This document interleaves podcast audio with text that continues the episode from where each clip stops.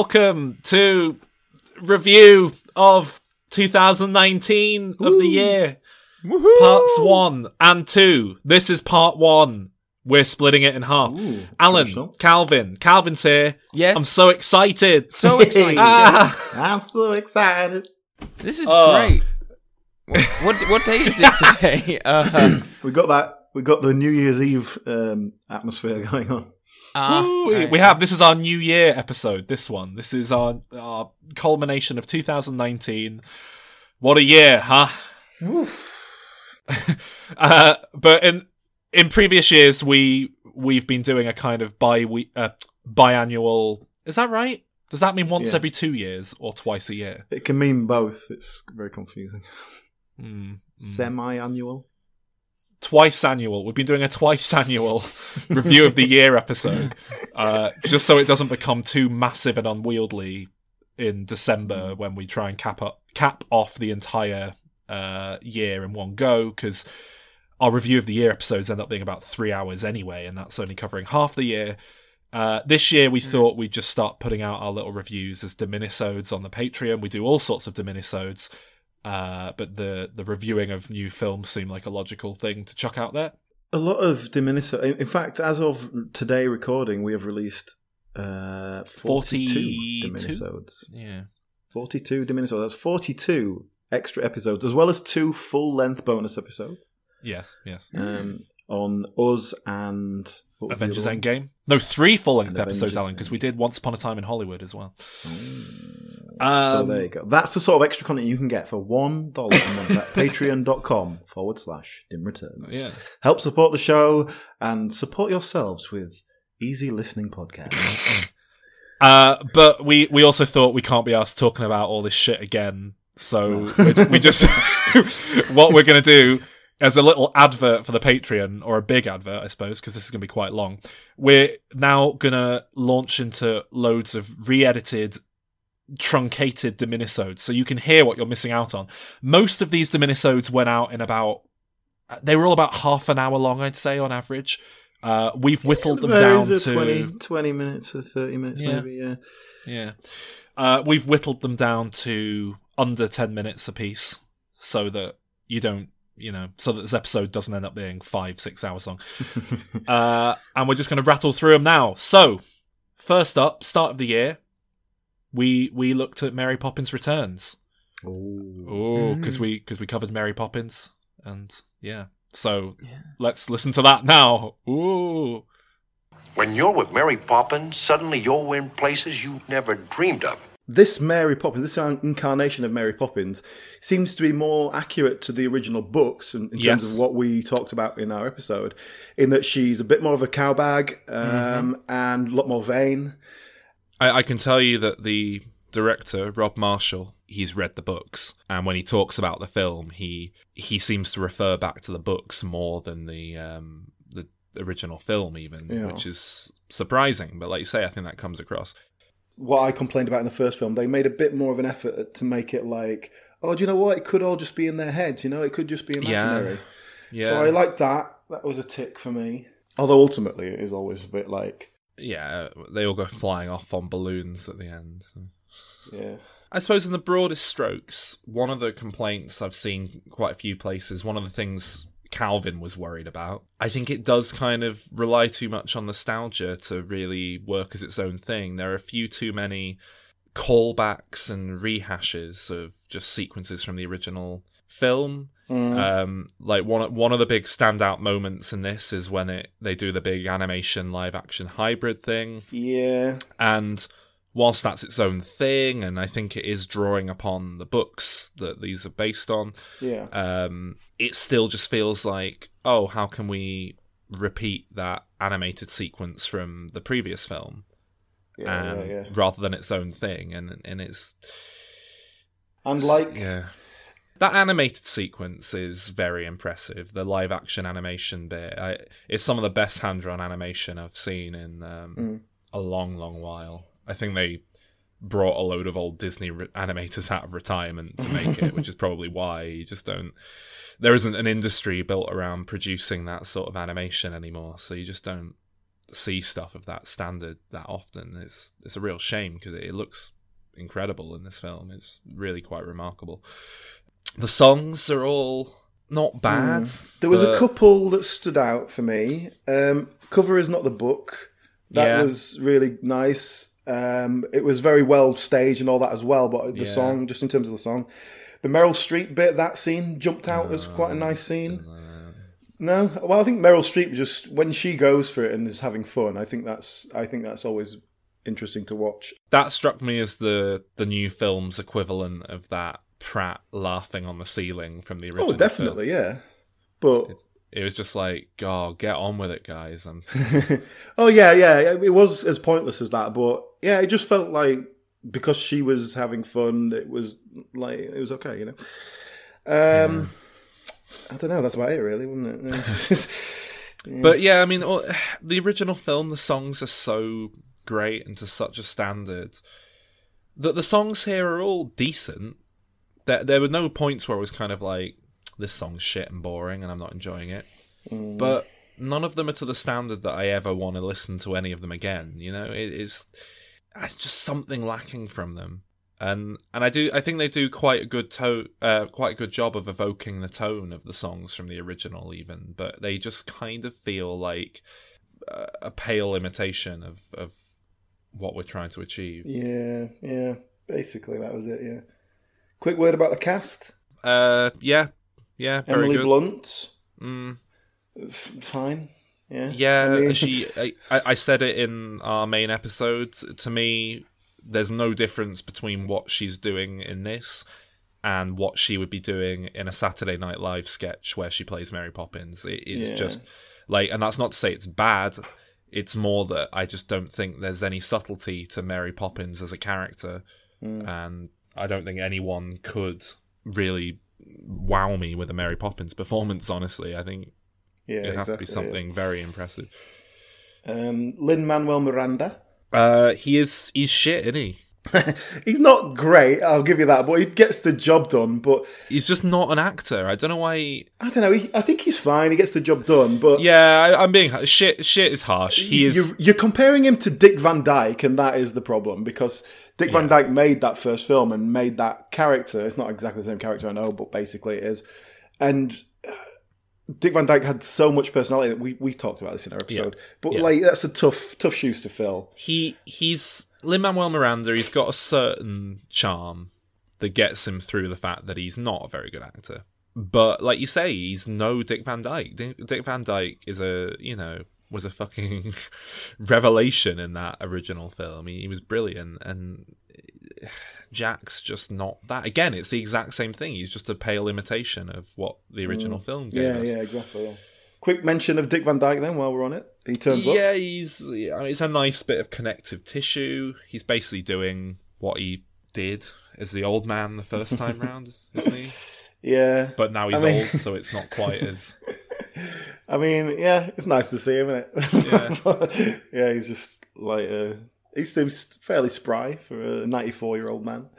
Yeah, It looked like his his trousers when he sat down. His like trousers, like it made his legs look like chopsticks. Like I think he's, I think he's quite skinny underneath that. he's wet, he's um, you know evaporating slowly. yeah. Uh, Colin Again, Firth fine. is the main bad guy. Colin Firth, I, I love Colin Firth. It's um, it's very much him on autopilot, but it's nice to sort of see him doing. Uh, It'd be nice to get him really stuck into a villain. Yeah. Yeah, like this is Yeah. just a kind of throwaway thing. I, I I got very annoyed near the end as well. It, just, it it tries to go all big and bombastic, and like Mary Poppins flies up to Big Ben and stops it turning, and it just got a bit like oh, just- Well, what annoyed me about that is how they went to all this effort to climb up there and do Yeah, all this exactly. nonsense, and then she just goes, "Oh well, I'll have to sort this out," and flies up there and does it. Like, Yeah. well, why didn't you do that before?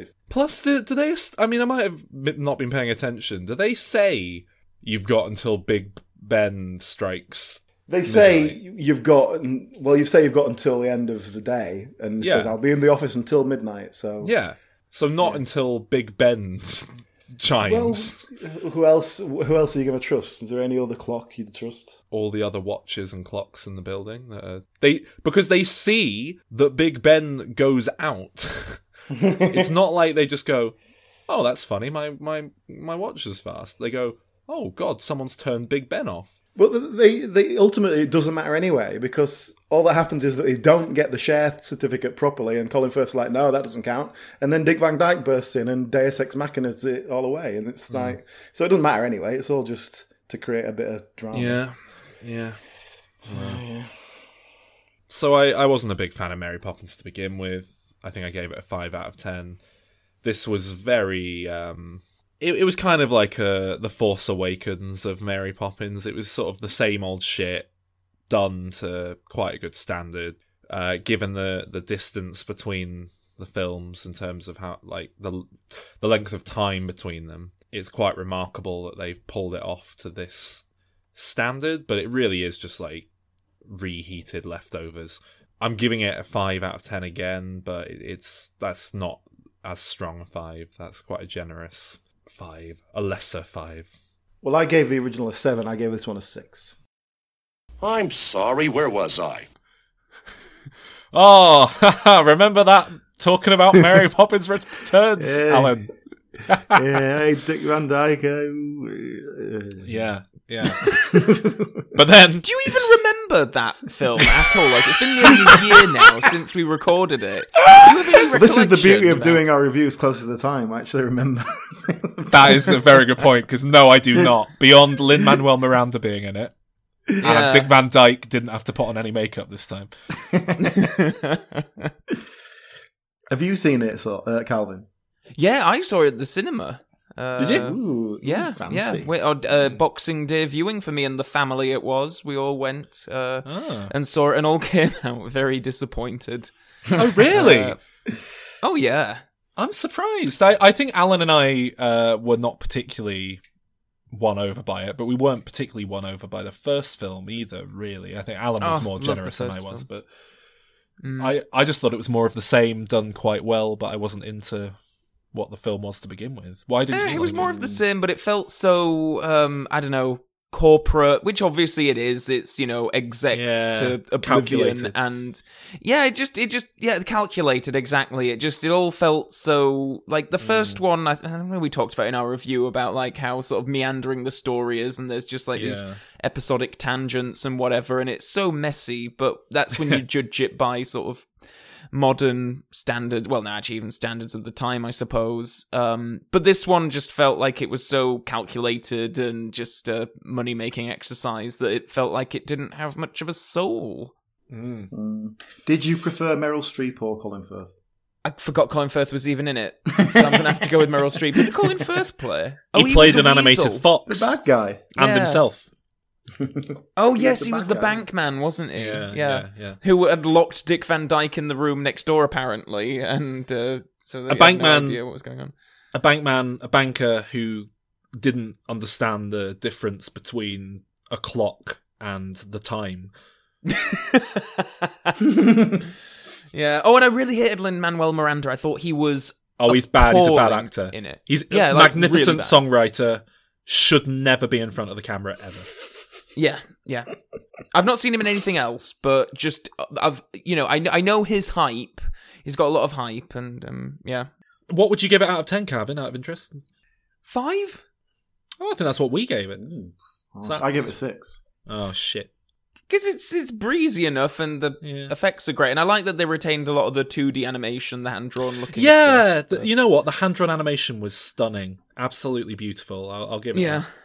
that. So after Mary Poppins, moving swiftly on, uh, we we did a, a, a, a Laurel and Hardy episode, um, and you know what? Those guys, Laurel and Hardy, much like Mary Poppins, were very musical, very musically inclined, weren't they? This doesn't feel like a clumsy segue. This isn't a clumsy segue; it's a clumsy uh, hook for later. Keep Hook. listening, guys, because That's a hook. We've got some musical content coming your way. We've got a nice music quiz. Two, actually. Well, four if you count next week. Uh, um, but yeah, we, we covered Stan and Ollie, uh, the Laurel and Hardy sort of biopic, but focused in on a very specific time in their lives. What did you guys think of it? We, we not Calvin, didn't particularly care for Laurel and Hardy as a general concept. We think it's a bit, bit uh, shit. but certainly, we, I guess we're just out of date on that one. But Calvin actually laughs out loud at it. This is a film made all about them. It's obviously made with love. It's made by people who are big fans. So I wasn't really expecting that much. But I have to say, I really liked it. It's it's a very pleasant Yeah. little film, isn't it? it it's not mind blowing or genre defining or anything, but it, it it's very light. There was something very warm and familiar about it. It felt very just nice. yeah, it does what it does really well, and I I, I think I uh, I ended up reviewing this properly for. Uh, a magazine, uh, but I think what I basically came down to at the end was that it just captures that that sense of like you say, warmth and friendship that was so endearing about Laurel and Hardy in the first place. I- I will say, if there's one thing this film is missing, it's conflict, it's, it's drama, because nothing really happens. There's a point where they kind of fall out for 10 minutes and then they're Yeah. fine again. There's never quite that dramatic tension where we feel like something might happen. There's not really any plot as such.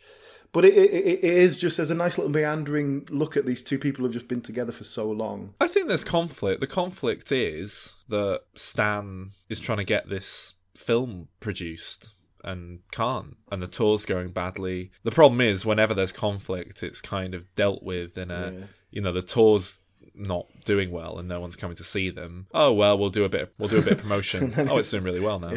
Yeah. That was that's that sorted. Yeah. Which is, yeah, way. I mean, yeah, it was just like not very dramatic, but uh, like I say, yeah, just a kind of pleasant experience. I really, really genuinely, like, this is the first film I've kind of enjoyed in about a year. yeah. I I think I made a point of I really like that it hones in on the Twilight days.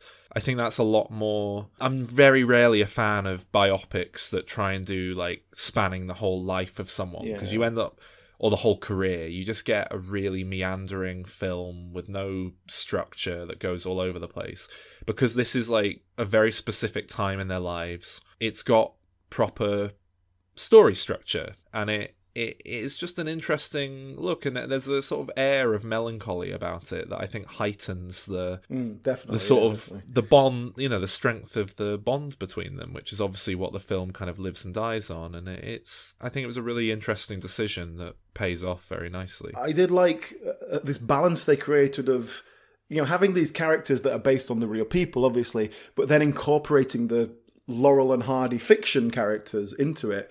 So Yeah. when they're booking into a hotel and Stan's trying to carry all the suitcases and he's just falling over, and like uh, they weren't like that in real life, but then it it creates this little this mood and this character about them. Plus, there's always it's See, just I- it just manages. You know, you can say you don't like that. yeah I didn't like that well, I, I I know what you mean, but it felt too inconsistently part of it well, I they do it a lot near the start yes, and it's kind of no, like I agree with you hang there. on yeah, is that true. is yeah. that them or what is this I kind of liked it because there was always this undercurrent that they were just they were always on and they were just doing the shtick all the time. yeah, they do it a bit later on towards the end of the film, but then it's very clear when they're doing it that they're sort of performing to Yeah, someone that they've just met, and that I like. yeah, But they, yeah, I wasn't a big fan of. There's a few instances early on where it is like, oh, they're just doing classic Laurel and Hardy bits, but no one's watching, and they're just kind of yeah. For some reason, I know exactly what you mean, but I, it did just work for me. It just sort of created this sense of like, look, you know, we know what we.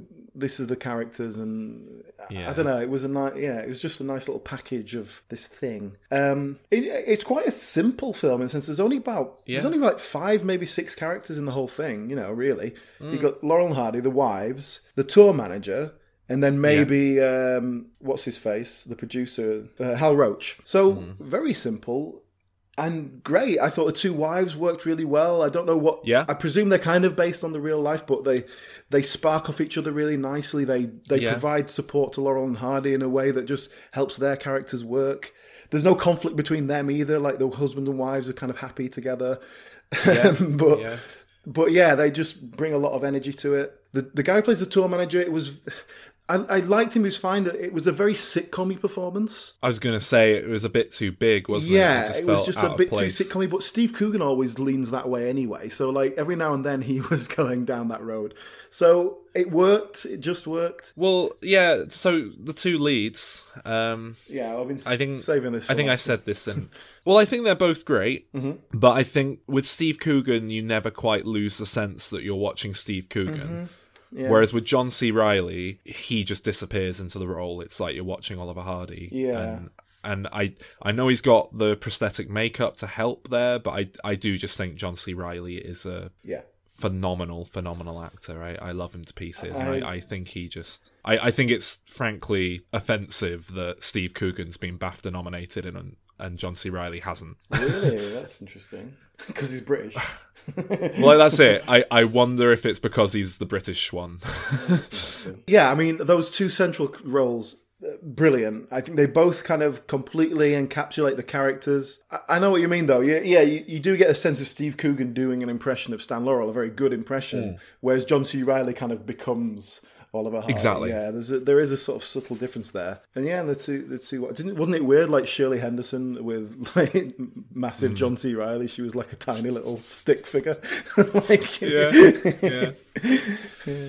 And I, I think if you, you know, if we were massive Laurel and Hardy fans, I think we'd probably get more out of it because there's some, you know, very impressive, faithful recreations of classic bits. yeah. And like I, I, I mentioned in the episode we did, there's the bit of a Laurel and Hardy film that never got made that I assume is based on real stuff that was written, The but Robin could just Hood be stuff. completely. Yeah, you know when he has a little dream sequence, just imagine. There was a couple of moments that felt a bit anachronistic, like when he goes to this film producer's office and the secretary. She just seemed so modern. She was like, "Yeah, I'm afraid he's gone." She out." was the exact same thing as the tour manager. It just felt yeah, too yeah, exactly, yeah, sitcom yeah. yeah. But it worked. I mean, it was fine. But that was just these little weird moments that felt a bit inconsistent with the period. I gave it an eight, and this is the first eight, like in terms of going to see something at the cinema. It's first eight I've given since uh, when we did the Oscars episodes. Like um, Shape of Water, I gave an eight to. So it's like nearly a year since I had an eight experience in a film in the cinema. I just really enjoyed it. It was nice. I think seventy-five percent between the two of them. That's about the perfect score for this film.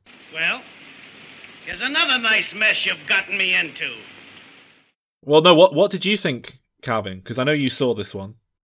Yeah, I did eventually. Uh, m- a few months later on uh, at home viewing, and I really, really liked it. I thought it was lovely. It was a perfect Sunday afternoon viewing, very easygoing, very light drama, very light comedy, kind of a lot of tragic overtones that are Yeah. quite nice. Uh, yeah, that's sweet. pretty much what we said. Yeah, just very wholesome and kind of nice. Um, which Yeah. is not something you get very often. Yeah, captures the energy that makes the the pair so appealing to begin with. Uh, uh, Calvin, what did you think of Alan popping up and distracting you in that scene where Oh, you it- see him it- about five times laughing? it was Laurel very distracting. Whoever was doing the continuity for that edit, it just all over. You look like you were really enjoying it as well. He though, was! man. I'm a, I'm a fantastic was. you know, he you know he complained about going to the Laurel and Hardy Museum and, and some idiot sat laughing at all the films. I think he was just trying to cover his tracks because that was him. I reckon he just went and was just cracking up and felt so ashamed of himself that he made up all this story about some kid. What would you give it out of ten, Calvin? Uh, I'd go eight. Oh, nice. Yeah. I think Alan gave it. So an did eight. I. Yeah. Yeah. Yeah, it's, it's shockingly, it's going to be one of our best rated films of the year. Yeah. well, it's you know, it's it's it's the Green Book of this year, isn't it? It's everyone's Yeah. second or third favorite pick. I you tell you what, I thought John C. Reilly was magnificent. I love the man. Oh yeah. Um. Anyway, after that, we had a film I was incredibly excited for. The uh, the the long awaited sequel to Unbreakable, the film I thought would never get made. Uh, M Night Shyamalan's Glass. Mm. Now, Calvin, you haven't seen this, have you? Which I'm shocked No. by. Yeah. This is the one you were really looking forward to. Mm. You're playing Me? Yeah. Oh. You- Are you trying to tell us you didn't watch this one, Calvin? No, no, I haven't seen this yet. Oh, for Uh, I will do um, someday, I'm sure, but when I can access it without giving it any money. anyway, you're adding nothing, Calvin. Roll the tape. This will be my final evaluation. Basically, Unbreakable is uh, David Dunn's arc. Split is, you know, the Horde, Kevin Wendell Crumb's arc. Yeah. And then Glass is very much Samuel L. Jackson's. Mr. Glass is um, is it Elijah Price? Is that his real name? Yeah. It's very much his story and his arc, I think, really. Um, David Dunn gets very much left behind in this film and barely in it. No, he's definitely in it. He's a significant part of it. I wouldn't say that. If uh, if Unbreakable was Act One of a superhero film, which it very much is, then this is very much Act Three for all its faults, because superhero films often devolve into just a load of action bullshit. Um, In Act Three, get a bit bloated, and also you've you've had all the characters established and set up, and you know the start of the film, so they're not really concerned with doing any of that in Act Three. So that's kind of what this is. um, Yeah, the, and yeah, and that's not to say I didn't like any of that. It's just it's a lot less thoughtful and interesting. It's a lot more conventional. Oh, this is just kind of what like where the story goes next, which is just sort of you know, it's just kind of playing out how you'd basically expect it to. And then there's uh well, there's three big twists at the end, but the second one was enough to pretty much ruin the film for me.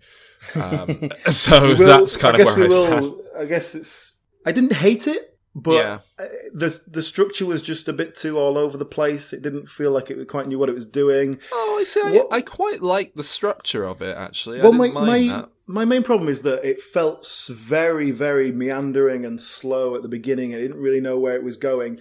It does all kind of I wrap like- up by the end. It does tie in. I But liked it- all the stuff. I was I felt adrift for quite a lot of it. But it was it was things like the the, the Sarah Paulson character. I just didn't buy into anything that was happening there. It didn't feel real. And Yeah, spoiler I alert, that was a reason for that. So I kind of paid off at the end.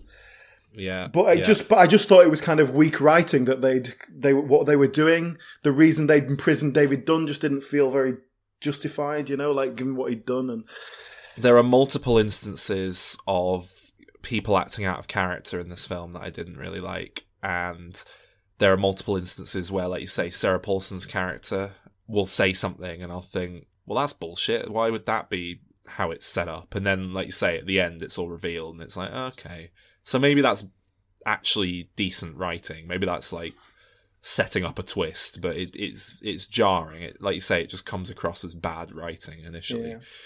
But I mean, I don't know. To dive in at the start, we we uh, we pick up with David Dunn, however many years on, and uh, I loved it. it wasn't like mind blowing or like some sort of revelation. It was kind of exactly what you'd expect, the most basic kind of this is what he's doing now. But for someone who's as big a fan as Unbreakable as I am, to just have more of that, and the same kid playing his his son, Yeah. but now he's an adult, which was just lovely bit of continuity there, and they've still got a really nice bit of chemistry. I think He's a good actor. Like. I, I don't think I've ever seen Spencer Treat Clark, who plays the son. I don't think I've seen him in Mm. anything since Unbreakable. Yeah, I he's a I have. he's a great actor. He's handsome. Like I'm.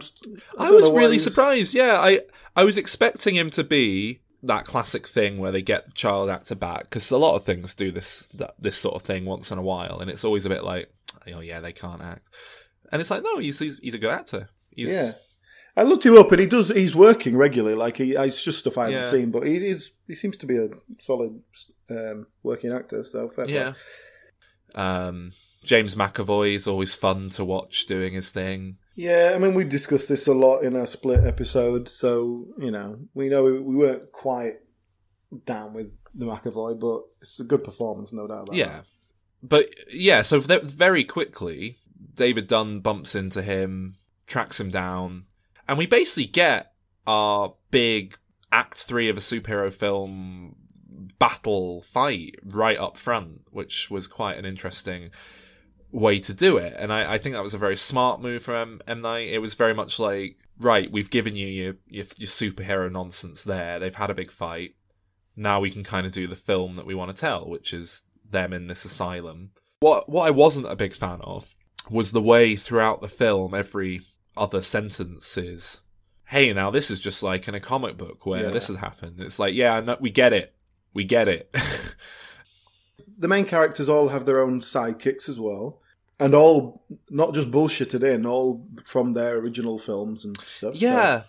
And again, I've seen a lot of complaints about them crowbarring these people in. I thought it worked really nicely. Yeah, I, I don't I think it was thought- crowbarred at all because they were there. They're they're from the stories. You go obviously David Dunn's son we talked about. David that Dunn's makes son. perfect sense. makes perfect sense, like you say. He's a great element within the film. Uh, Mr. Glass's mother, great Yeah. to see her reprising that role again. Brings a lot to the film. I think she makes perfect sense that she'd be there looking out for them.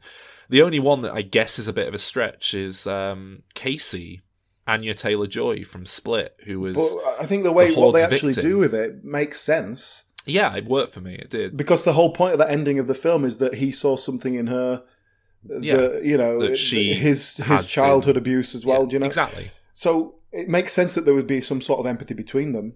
Uh, you know what I really, really liked was they used a load of deleted scenes from Unbreakable as flashbacks. Yeah. It was a bit weird, wasn't it? It was kind of I couldn't tell if they de-aged Bruce Willis. That's it. I think a load of people watching it were like, "Wow, that's the most impressive digital de aging and casting of someone who looks like his son." And like, wow, they've it's, done a it's also job. because of the lighting that was used. It looked like it's they were trying to hide it. it? Yeah, it looked like they were trying to hide the, the face of this kid, and And yeah, the big twist is that Mr. Glass killed your father. The the villain is because Samuel L. Jackson blew that train up at the start of Unbreakable, and his dad was on it. Felt quite contrived and dumb. On the other hand, it felt very in keeping with superheroes. yeah, and- with comic book lore, that felt completely possible, not contrived. yeah, and it was a nice. It felt like a nice way to tie the whole thing together. And I thought, oh, is that the big twist? That's all right. I like this. If this is kind of where we're going as an ending, I'm on board with this. Uh, but no, that's the first twist of three. Twist number two: Sarah Paulson's not a, a, a, a doctor trying to treat them. Uh, she's part of some mystic secret society that's been around for thousands and- of years, who try and keep the existence of superheroes under wraps. And Samuel L. Jackson was absolutely right.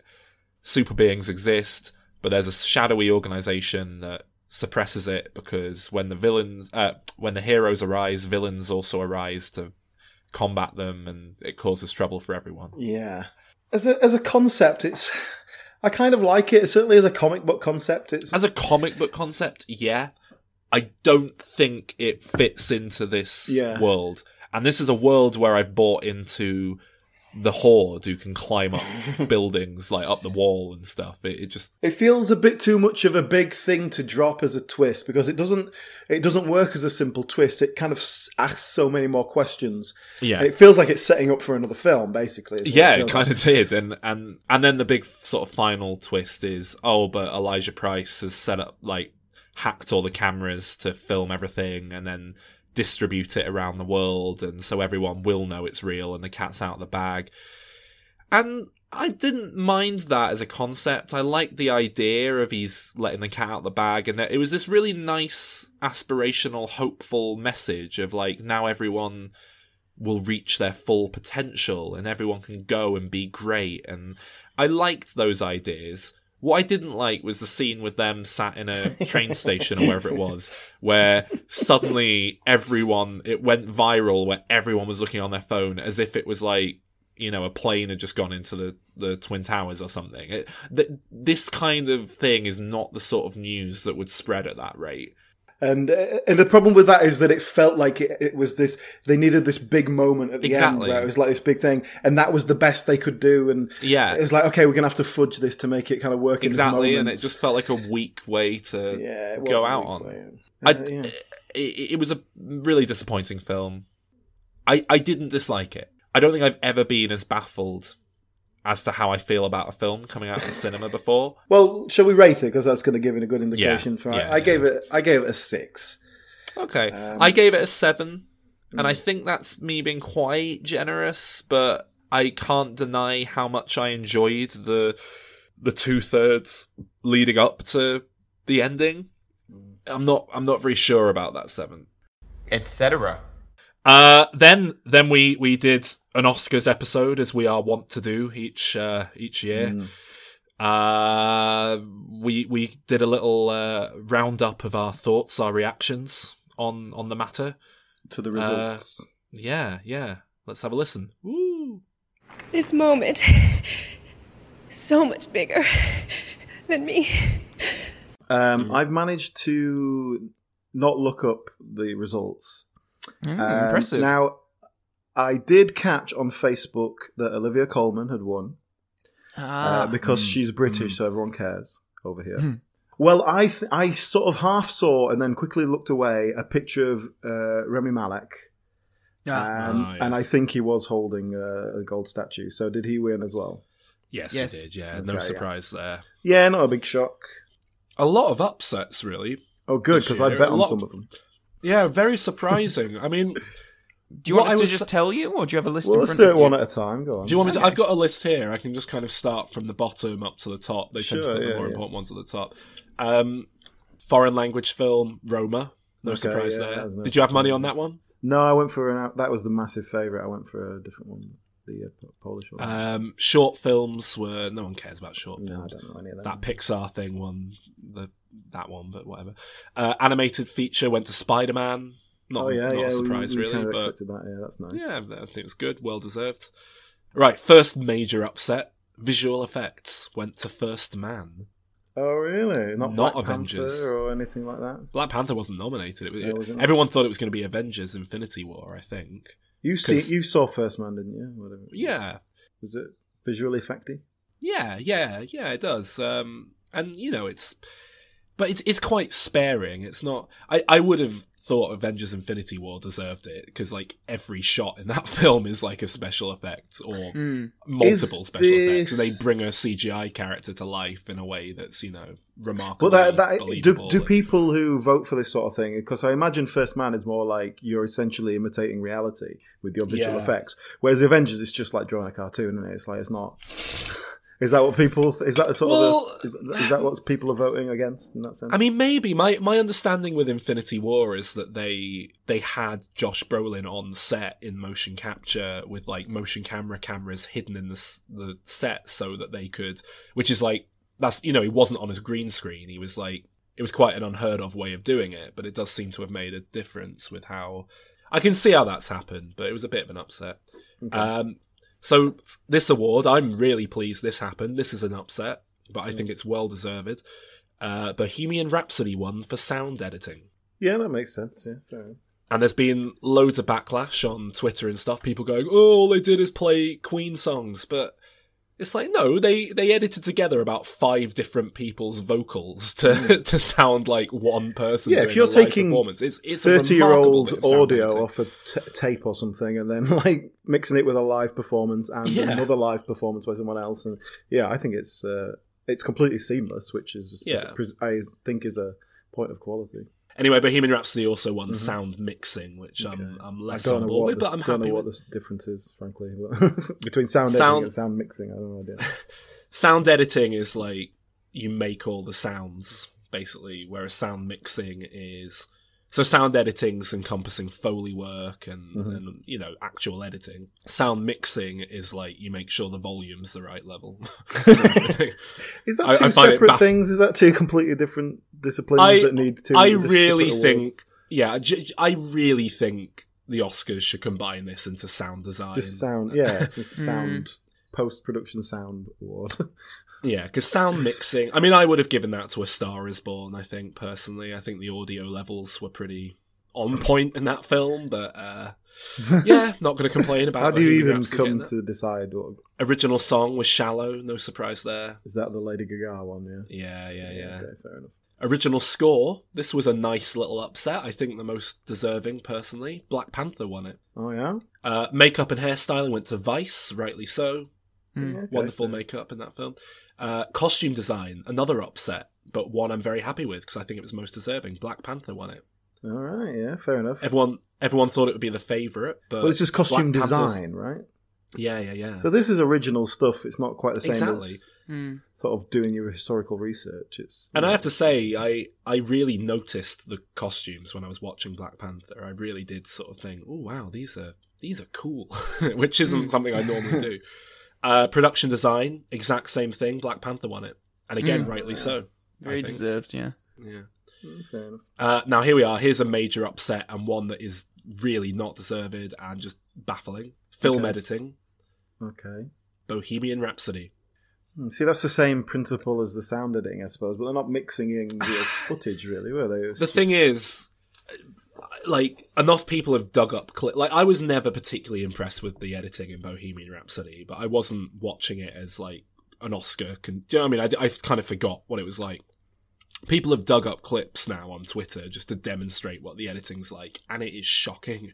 The, the, the clip that's been making the rounds is um, the one with them sat outside the restaurant where they're kind of talking to. I think the guy who's going to sign them and mm. it's just it's cut like a like a Bourne movie or a Taken movie. It's just every two like beats. It's just like duh, duh, cut, duh, duh, cut. There's no chance to watch a reaction or it's like people have confused best editing with most editing. It- Well, I, actually, I don't know. Like, I've not seen the film still, but with all the director problems and whatnot, like, Yeah, I did wonder about that. to Yeah, Yeah, maybe it they've just thought if they had to maybe salvage Maybe it. that's the in, in the industry. Everyone knows like that the editor I really pulled that out of his ass. yeah. I was wondering that, yeah. Um, cinematography, Roma, no surprise there. Well deserved, I think. Although I haven't seen Cold War. Uh, adapted screenplay went to BlacKkKlansman, which I think, Really? yeah, no, very pleased with that. Well, out- out of out, what would you give it to? yeah, I mean, I wouldn't, I wouldn't get involved, frankly. Um, original screenplay went to Green Book, which No, I think fair enough. yeah, yeah, fair enough. Yeah. Directing Alfonso Cuarón, Uh, yeah, we saw that coming, didn't we? Yeah. yeah. Uh, supporting actress Regina King, Regina King. Fair That's enough, from Beale really. Street Could Talk, right? Yeah, I haven't seen that one. I haven't seen it either, but she was the big favourite. So. Supporting actor Mahershala Ali, Okay, yeah. the obvious one. Yeah. hmm Uh, Oh, Best Picture reveal. was an upset. It went to Green Book, which we I think we predicted. No, we on said that was going to be we because well, our argument was you you suggested that they use the al- alternate vote system, um, which I assume you were correct, and Green Book would be in a lot of second and third favourites. Yeah. Do you know what? I'd love to be able to see the numbers of the votes and. Like, It'd be would, great, wouldn't it, if they released that love to- information? Yeah, Love to see yeah. That. But it's getting a load of um, yeah, uh, Oh, it's flack, getting isn't mass- it? Yeah, yeah, Yeah. yeah, massive. I've- backlash, again, which I think is very, it, un- but- very undeserved. Well, It's not. It's not a film that's going to ring down the ages. In thirty years, people aren't going to point to it as a classic. But that is completely true. Could you- the, what- the, the what- which of backlash these nominees would have, you know? The backlash it's getting is like hatred for perceived racial patronizing. Like, like apparently Spike Lee stood up and tried to leave and was like shouting and could be heard Oh, yeah. off camera and then like couldn't get out the doors and went back to his seat.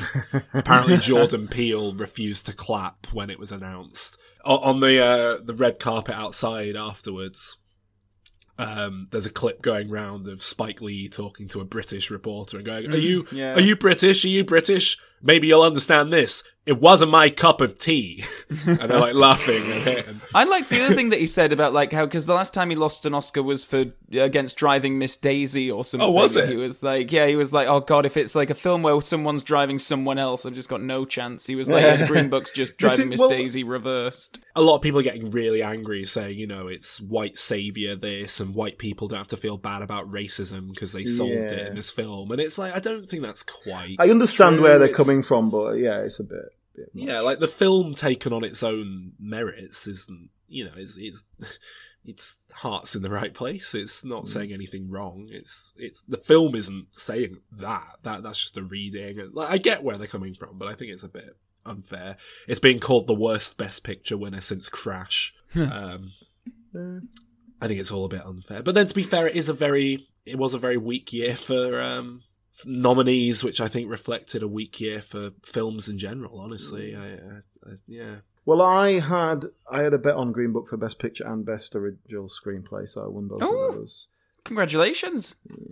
So how much us are you for up dinner. or down overall? I'm up. Well, I put on six bets of a pound each, and I've won a total of eight pound fifty. So uh, Oh, you beat me. I think I'm, I'm about seven pound fifty up for me for my stuff. Put three quid on Green Book, which obviously won Best Picture, and I put a quid on Bohemian Rhapsody for sound editing, which uh, came in all right. So yeah, I'm seven pounds fifty up, I believe.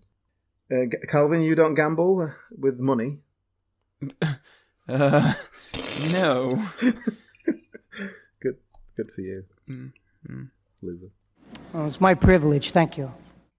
Ha ha ha ha! Green Book, Lady Gaga, oh, Olivia Colman, treasure of the nat- nation, treasure of the nation. We all love Olivia What? Colman now. Oh, right. um, and shortly after Oscar season, Captain Marvel came out. The uh, the respite between Avengers: Infinity War and Avengers: Endgame, uh, not counting Ant Man and the Wasp because that film was so f- immediately forgettable. Let's see what we thought of that. My name is Carol. Well, th- this film has been getting a weirdly mixed reaction. It invoked the wrath of cunts online. Horrible, misogynistic bellends. The same people who went after the 2016 Ghostbusters reboot. See, I'm not. I don't. I don't associate myself with the the internet people. So, w- what are they saying? What's the just? Oh, it's a woman. Boo. Basically, is that, is that a lot of the same people who went after Black Panther as well. Is there Um, any kind of substance to it, or is they just? Well, not really, like but I. I really, I do wonder to what extent them putting out thousands of fake reviews hitting these same talking points that are bullshit, in my opinion, um, is influencing people to be a bit more negative about this one. But I don't know how anyone who loves Marvel films could pick this one out as being noticeably worse than any of the others. And yet, I've spoken to a few people who say this is their least favorite one, just don't like it. And and I'll be honest, none of them really seem to be able to justify it very well. Um, the, the the main talking points that keep coming back again and again are so number one, I've heard complaints that there are too many '90s references in the film. Uh, I will. I will throw that up. It felt. Yeah, there was a lot of like. There's a lot of just films- like. Hey, this is the '90s. Hey, look, listen to this song. It's from the '90s. Yeah, oh, look, I mean- it's a videotapes. They're from the '90s. That's what it's doing, though, isn't it? I mean, I'm all, I'm fine with that. It's a jokey Hmm. bit of nostalgia, and and Marvel have done this before with the '80s, Mhm. and people lapped it up. But for some reason, they don't like it with this one. I lapped it up here. I thought it was funny. I they she lands in blockbuster. Yeah. and well, I, thought, like that because. perfect setting. We know Yeah. exactly what that means. Yeah. Yeah. Exactly. That's yeah. all you need.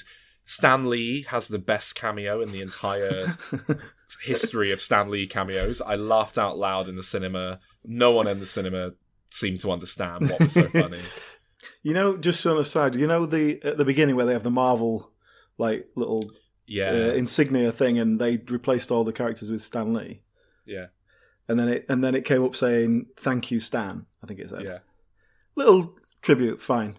There was someone in the cinema I was at, like a couple of rows behind me, some lads, and one of them just went, "He's never going to see it."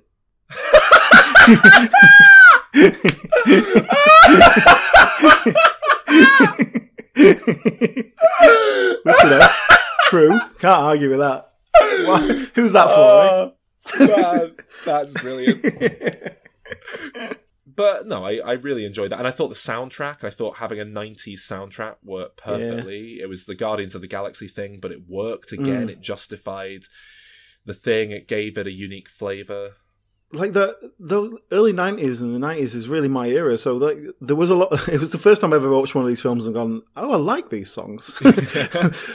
and yeah, some of them were a bit like, "Oh, what's weird hearing this in this context." Uh, another major issue that they have, and I think this is legitimately a bullshit complaint. The same people they say it's like Superman. She's too powerful, therefore there's no conflict at any point in the film because she's basically By the God. end, And exactly, that's bullshit because she's superpower. She she becomes like ridiculously powerful in the last 10 minutes having completed her character arc to Yeah. earn those powers within a writing context. So it's bullshit. If your only complaints are well that's going to break the Marvel universe moving forward. Let the future films worry about that. This film's doing its own thing and it works fine. Uh, my, yeah, my my thought was like, okay, so what's the next film then? Like what? Because now she's Superman. Like what's that? Yeah. But yeah, within this film itself, Yeah. it wasn't an issue. And I'm sure in the next film they will explain exactly how powerful she is and what we. I'm sure they'll get into that, but you don't need that here. It's irrelevant. Point number three. Uh, I've seen a lot of people complain about Brie Larson herself. They say she's a very bland, uninteresting character. She gives a very boring performance. I, I completely disagree. I think she brings a lot of personality to the role. I don't completely disagree with that. Um, I don't think she's a, a Robert Downey Jr. Tony. she's Stark. not a Chris Hemsworth. She's yeah, not a that's Chris what the reference I said. Yeah, she I hasn't. think she's. I think she's a, a Chris. Um, Evans. yeah, I think she's a Chris Evans. Yeah, but is that the the bar we're aiming at now? Is that what we're happy with? Um, like Chris Evans.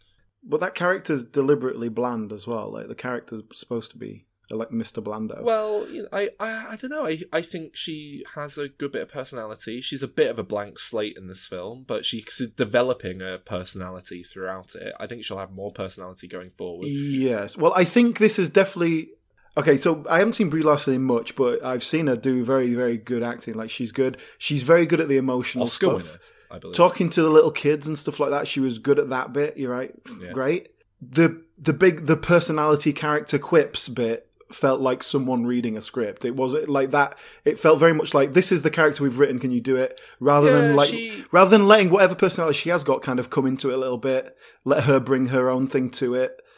Uh, it felt like, look, we need another Thor. Like, let's just yeah, do I think, this. I think that's fine, and I think that'll work going forward. Because remember, it took them about three films to really figure out how to handle Chris Hemsworth, and for him to quite get his grip on how to play Thor. yeah, and the original Thor is quite different, isn't it? The Yeah. first Thor. and now he's got it down and he's great in that role and the character's great and i i think this is the same i think they're just kind of finding their feet with her a bit but she she works fine in this film i thought she was likable and let's not forget this is a twofer it's not just her carrying the film she's paired up with samuel l jackson Mhm. who Yeah. is one of these guys you can just leave on autopilot and it will be magnificent and he Yeah, so you don't need them to clash, do you? yeah, and he. This is Samuel L. Jackson bringing his, you know, eh, maybe not quite his A game, but certainly his B game. Like he's putting the effort in. He's doing a good job, and the uh, and the digital de aging effects are remarkable. I, I have to say, It's completely seamless, isn't it? it it's is completely incredible seamless. that we're at that point. But yeah, it, it's insane. I've seen a lot of fucking idiots complain that this is, you know, a film that emasculates men. Women are all competent, men are all evil and incompetent. And it's like, what the fuck film did you watch? There's one villain who's a man. There's also multiple heroes who are men, as Mhm. well as like four female characters who are good and strong.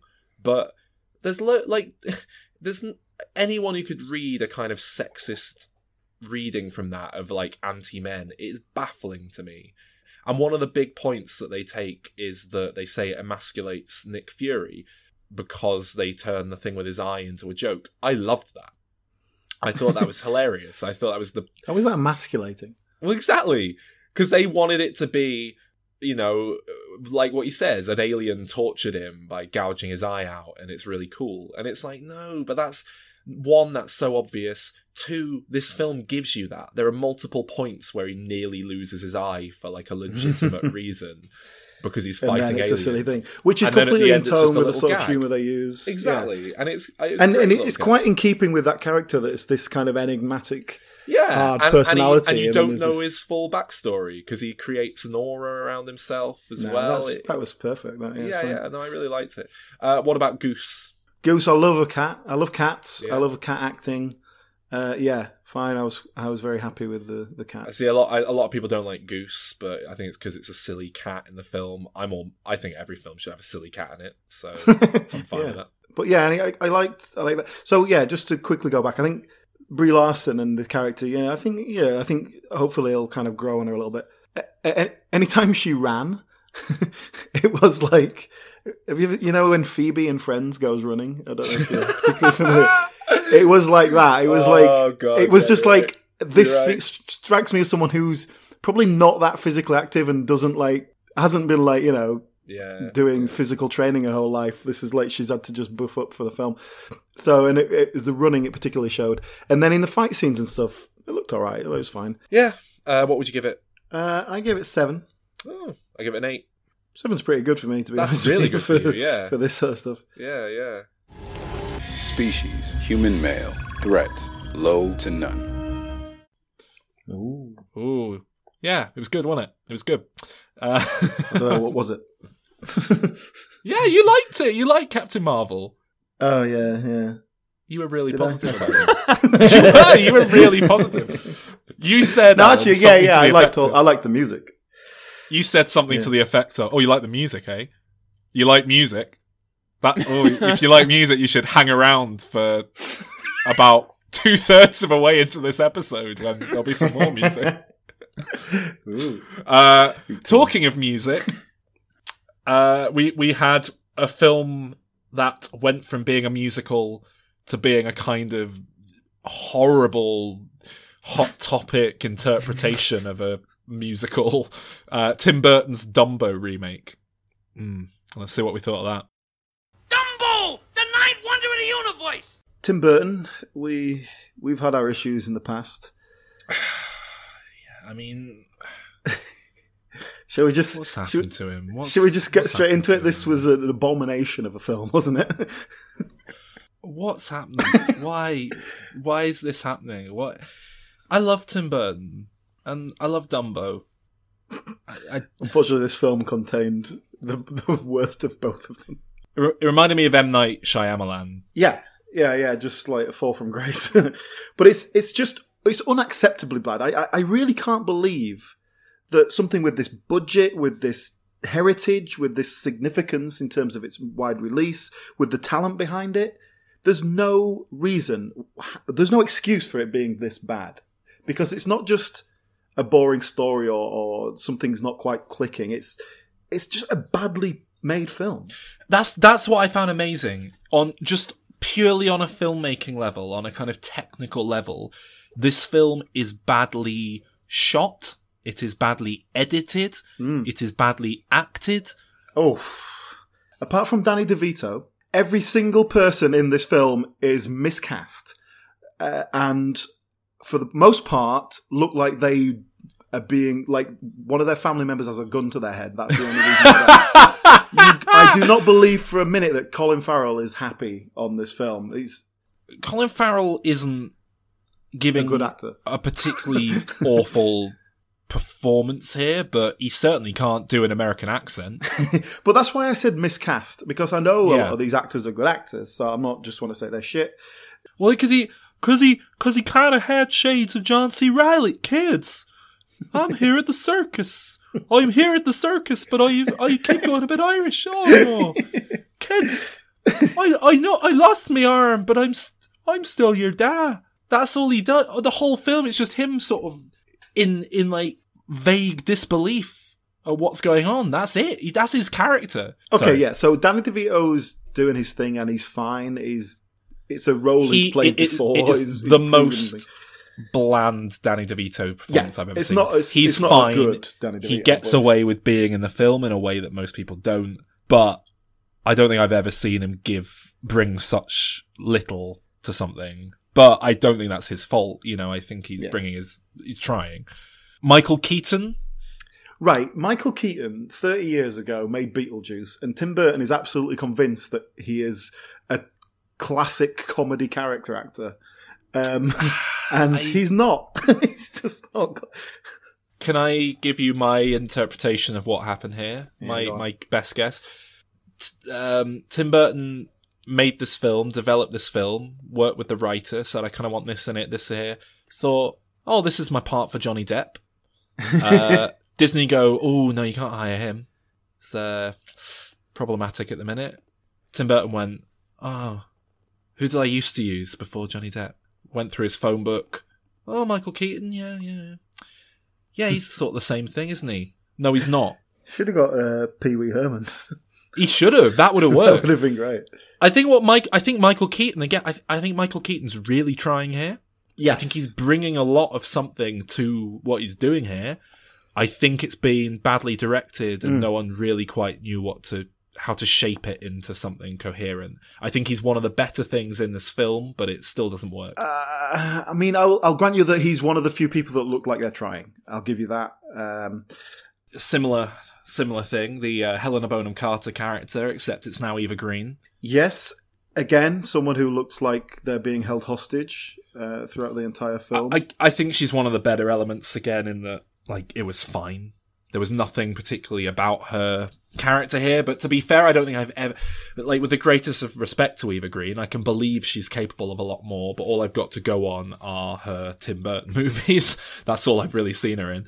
Um, which, you know, now, did probably you know? isn't doing her any favours. Um, Did you know that the character she's playing is supposed to be French? Because it was not apparent Uh, by I the did- accent she was doing. Yeah, she's I doing a kind of Russian accent. She's a, uh, John Malkovich. Uh, I did gather it was wasn't- meant to be French. Yeah, initially I was like, "Oh, she's kind of Eastern European," but no, Yeah, I did, I did pick up on European. it being French. Um, does she not make some comment about like, "Ah, when I saw the Eiffel Tower, this reminds me of flying around and looking at the baguettes in Paris." Um, the children. Right. Okay. Before we come on to the individuals, answer me this question: Why are there two of them?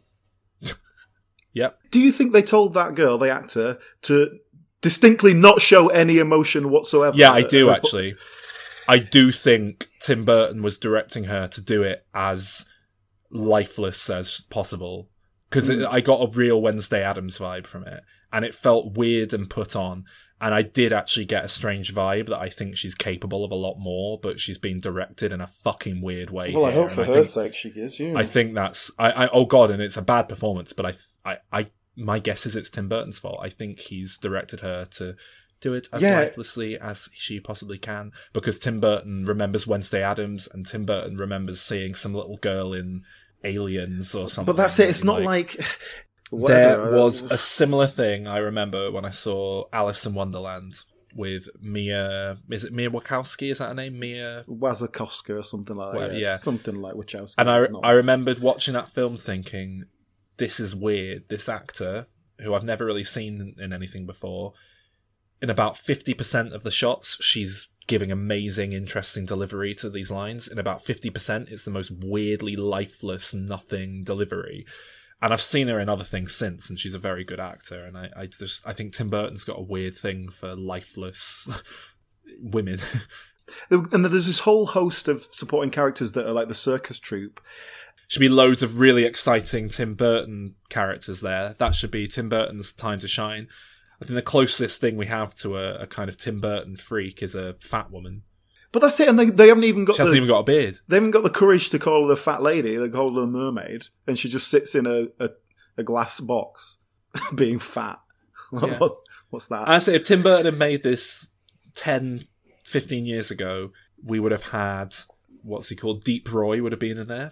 Don't know why he didn't turn up.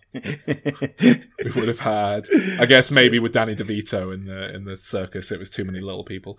Um, Verne Troyer turned up.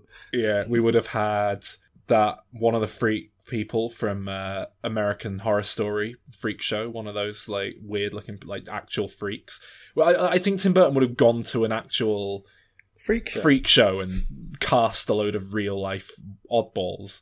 In fact, it would be it would just be all the people from Big Fish. It'd be the giant from Big Fish. yeah, exactly. It'd be yeah, the the twins from Big Fish.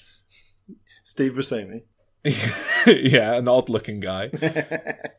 It's like th- this is an olden days circus. Oh, we've given birth to an elephant. Well, fuck me, that elephant's got big ears. Fuck, we're not interested. Get rid, take it back. We don't want it. No one's gonna want to see an elephant with different ears to a normal elephant. Fucking hell. and then, oh, so hang on. No, the freak show's already full. We can't do anything with it. It's no good for anything. Dress it up like a baby. Oh, it's fine. What is this show? Well, it's a show where we just take an elephant out in front of everyone, but the second they realize its ears are big, they all go, ugh, gross, disgusting. hey, hey, it's me, Alan Arkin. I'm the banker. So you got a lot of money tied up in the bank, haven't you, Mister Michael Keaton? This better, this show better be the best show in the world. Well, how about a flying elephant? Great. Yeah, but you told me it was going to fly around the tent five times, and he only flew around the tent three times. I don't see how this show is fucking viable. How's anyone going to want to come and see a, an elephant who only flies around three times? You fucking idiot! The bank's taking your money away. You can't. You. you what is this What film? about- yeah, just very, very badly written. Very, and but this is the worst thing, right? The fact that Dumbo himself is really an afterthought. It always feels like he's forgotten. Well, Dumbo is the best thing this film has going for it. The, the there's still a lot of personality, a lot of charm in the little CGI elephant, even though he looks like a wet chamois leather. Um, but not not still- not really a lot of charm. Not a lot of personality there, considering not it's not supposed to be the central character. to say yeah to say he's the center selling point of a Disney film with millions of dollars behind it. It should have been better, but I I couldn't help but think, oh, he's still quite cute, little elephant. Mm. So I I mean I'm giving this a five. Mm. And that's really a very generous five. If if we did Mm. halves, it would be a four point five out of out of ten. Really? But, um, There you go. I thought I was being generous. I gave it two. ooh, yeah. It's not. It's not acceptable. Did you ever see an elephant fly? Oh, that was me just throwing up at the thought of that film. It's not even. It wasn't even that bad. So It that was. wasn't overreaction. It was that bad. It was awful. It was bad. It, Calvin. it wasn't even. Calvin, di- have you have you subjected yourself to the horror of Dumbo?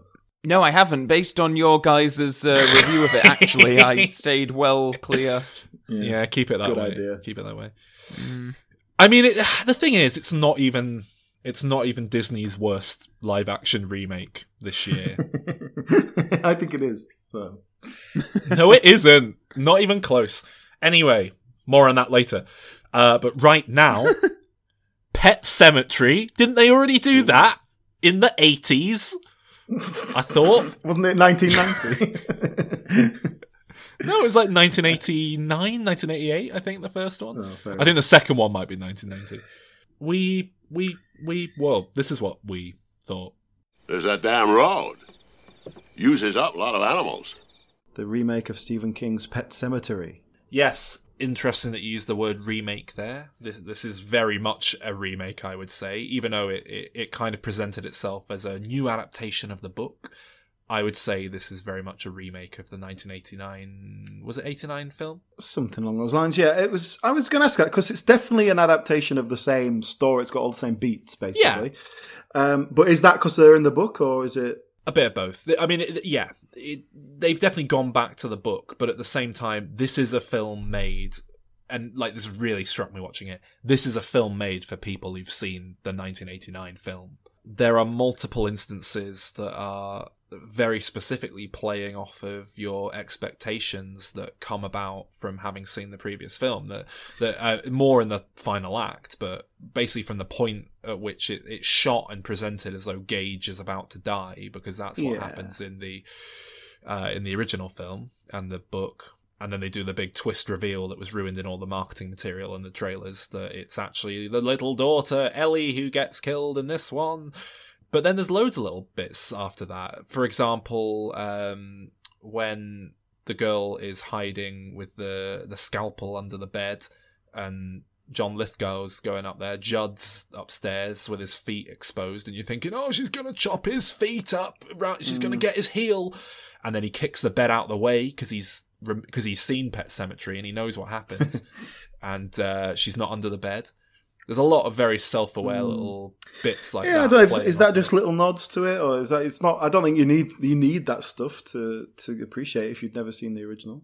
I don't know. I, I, I thought it was very much a film made for fans of Pet Sematary. Who, I mean, fucking hell, it, it has the same Ramones song at the end, covered by a new band. It, it's that's that's for people who've seen the film. That's surely. Yeah, but I don't think you need to have seen that to No, you don't appreciate need what's to going have. on in this film. You know, obviously to compare it to the original, it's significantly better made. It's the acting is a superb The- just improvement. The, the writing is, uh, yeah, it- pretty much everything. The writing is more streamlined. It it takes a lot of the elements from the book that are silly and messy and makes them work a lot better in very subtle ways. It's you know it's Oh, yeah, very it's- it's close just- to the book. It's just well written and well directed rather than shoddily written. Yeah, yeah, But I will. What I will say though is that it lacks the charm of the original, uh, completely. Yeah, and and it definitely feels more like a s- standard horror, fi- a well-made but, s- but straight up horror film. it feels like this modern, which it is. It feels like this modern wave of Stephen King stuff that it that it's from, as in very Mhm. well made stuff from fans of the material. But um, I don't know if that's. I don't know. It, it's like it's really nicely shot. Uh, like you say, the acting's a hell of a lot better, even though it's only like I don't know. Is what is Jason Clarke? Do I like him? I can't. Tell. yeah, He- he I've gives a good him in one or two performance things, here. it's, yeah, it's good. like to give him credit, he's good in this, but he's also an incredibly bland. yeah, he's got a touch of the Jeremy Renner about him. It's, I mean, uh, he, he's a big know. improvement over whoever it was in the original film. Amy Simons. Is- Yeah. uh, Never seen her in how you say it. anything. Never seen her in anything before, but she's she's very good. again good. She she makes that part work. It's quite a difficult part to play, I think, because it, it's it'd be very easy to come off as incredibly unlikable as um, Mhm. whatever her name is was As in the original. Found out in the first film. Yeah. Can I can I say though? Can I add? Uh, this is this was my kind of takeaway from this film, which I didn't get from the original, was that this story should be the wife's story. Like, Yeah, and, uh, I think you're right, yeah. Like she's the one that has a character journey about. She's the one who's got a problem with death because of her past, Yeah. Yeah, yeah, and she has to kind of overcome that. Whereas the dad is very sort of cold and logical. Yes. But and so, but we we didn't quite get a sense that okay, he has to deal with emotions now, and he can't deal with it in a cold and logical way. I don't know. It just didn't quite play. Whereas her story is much more engaging. Um, John Lithgow had some big, big shoes to fill. I mean, fucking hell, Herman Big Munster slippers. had massive feet. Eh? He was a Uh. Frankenstein. Yeah, I mean, John Lithgow, excellent actor, and he's doing a good performance. He here. more or less does fill those Yeah. shoes, more or less. I- I Unfortunately, it's just it's missing the character and the charm. I charm. was going to say he's that- not quite as good as uh, Fred Gwynne. I would say Fred Gwynne just had so much charisma and charm in what he was doing. John Lithgow is making this work in a much more realistic, toned down film world, you know. And he does a great job, and he's very Mm. likable, but he's he's just not given quite as much opportunity, I think, to do it. And you know, it's about as good as we could have hoped for. But I would still take Fred Gwynne over him in this film. Yeah, yeah. I love their modernization of what the uh, the grounds were as well because I knew they weren't going to go down the Indian burial ground. Yeah. route. that's that's. But it was it was just it's a burial ground that silly. Indians were scared of. That's what Yeah. it was. Which, but, But- that's, that's fine. But they didn't shy away from it. They brought the Wendigo myth into it, which I was so happy with. I love. I, I don't know how familiar you are with you know Nah, not really. mythology no, but- and real life horror and all this shit. But the Wendigo is a real um, myth. You know, it's a it's a belief that Native American culture largely had. It it, it was largely. Um, existed as a means to uh, discourage cannibalism up in the, the Rocky Mountains.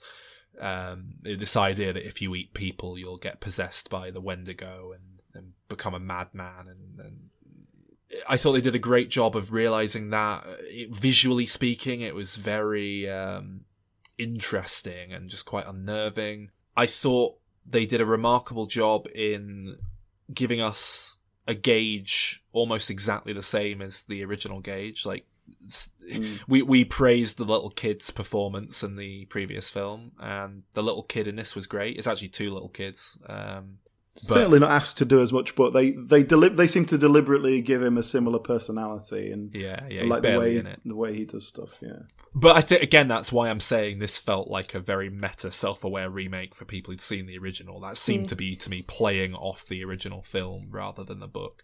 yeah, that bit Um, was yeah. Um, The little girl, yeah, as far as little girls go, she was quite good. perfectly good. Yeah, I think she was one of the weaker performances in the film, but for a little nothing girl, wrong with she was. Fun. Yeah, she was good. and she is asked to do a bit of heavy lifting, like when she becomes a, a creepy zombie kid. That's it. It's not. It's not like a an easy role for a Yeah. kid to dig into. Yeah, yeah. So they, they the big difference is obviously they kill the daughter instead of the the little boy, which was like yeah, fair enough. That that allows for a lot more depth in what we're doing, a lot more interesting stuff to happen. But then you know the way that plays out is fucking mental. You know, she she starts burying the dead in the graveyard herself, which is. Like in Pet Sematary 2, she starts creating more zombies. The dad gets um, killed. We we basically end with this ominous shot of Gage looking through the front of the car, the zombie family approaching, Gage being like, the fuck?" Then zombie cat jumps up on the front of the car, licks his lips. I don't want to be buried in a pet cemetery. Terrible ending. Did you think it was terrible?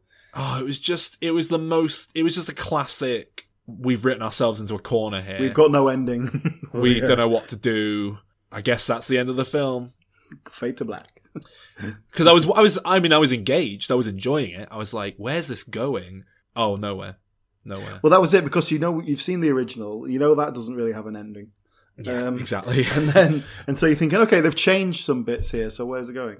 If that ending had been a bit more satisfying, this would have been a solid eight out of ten for me.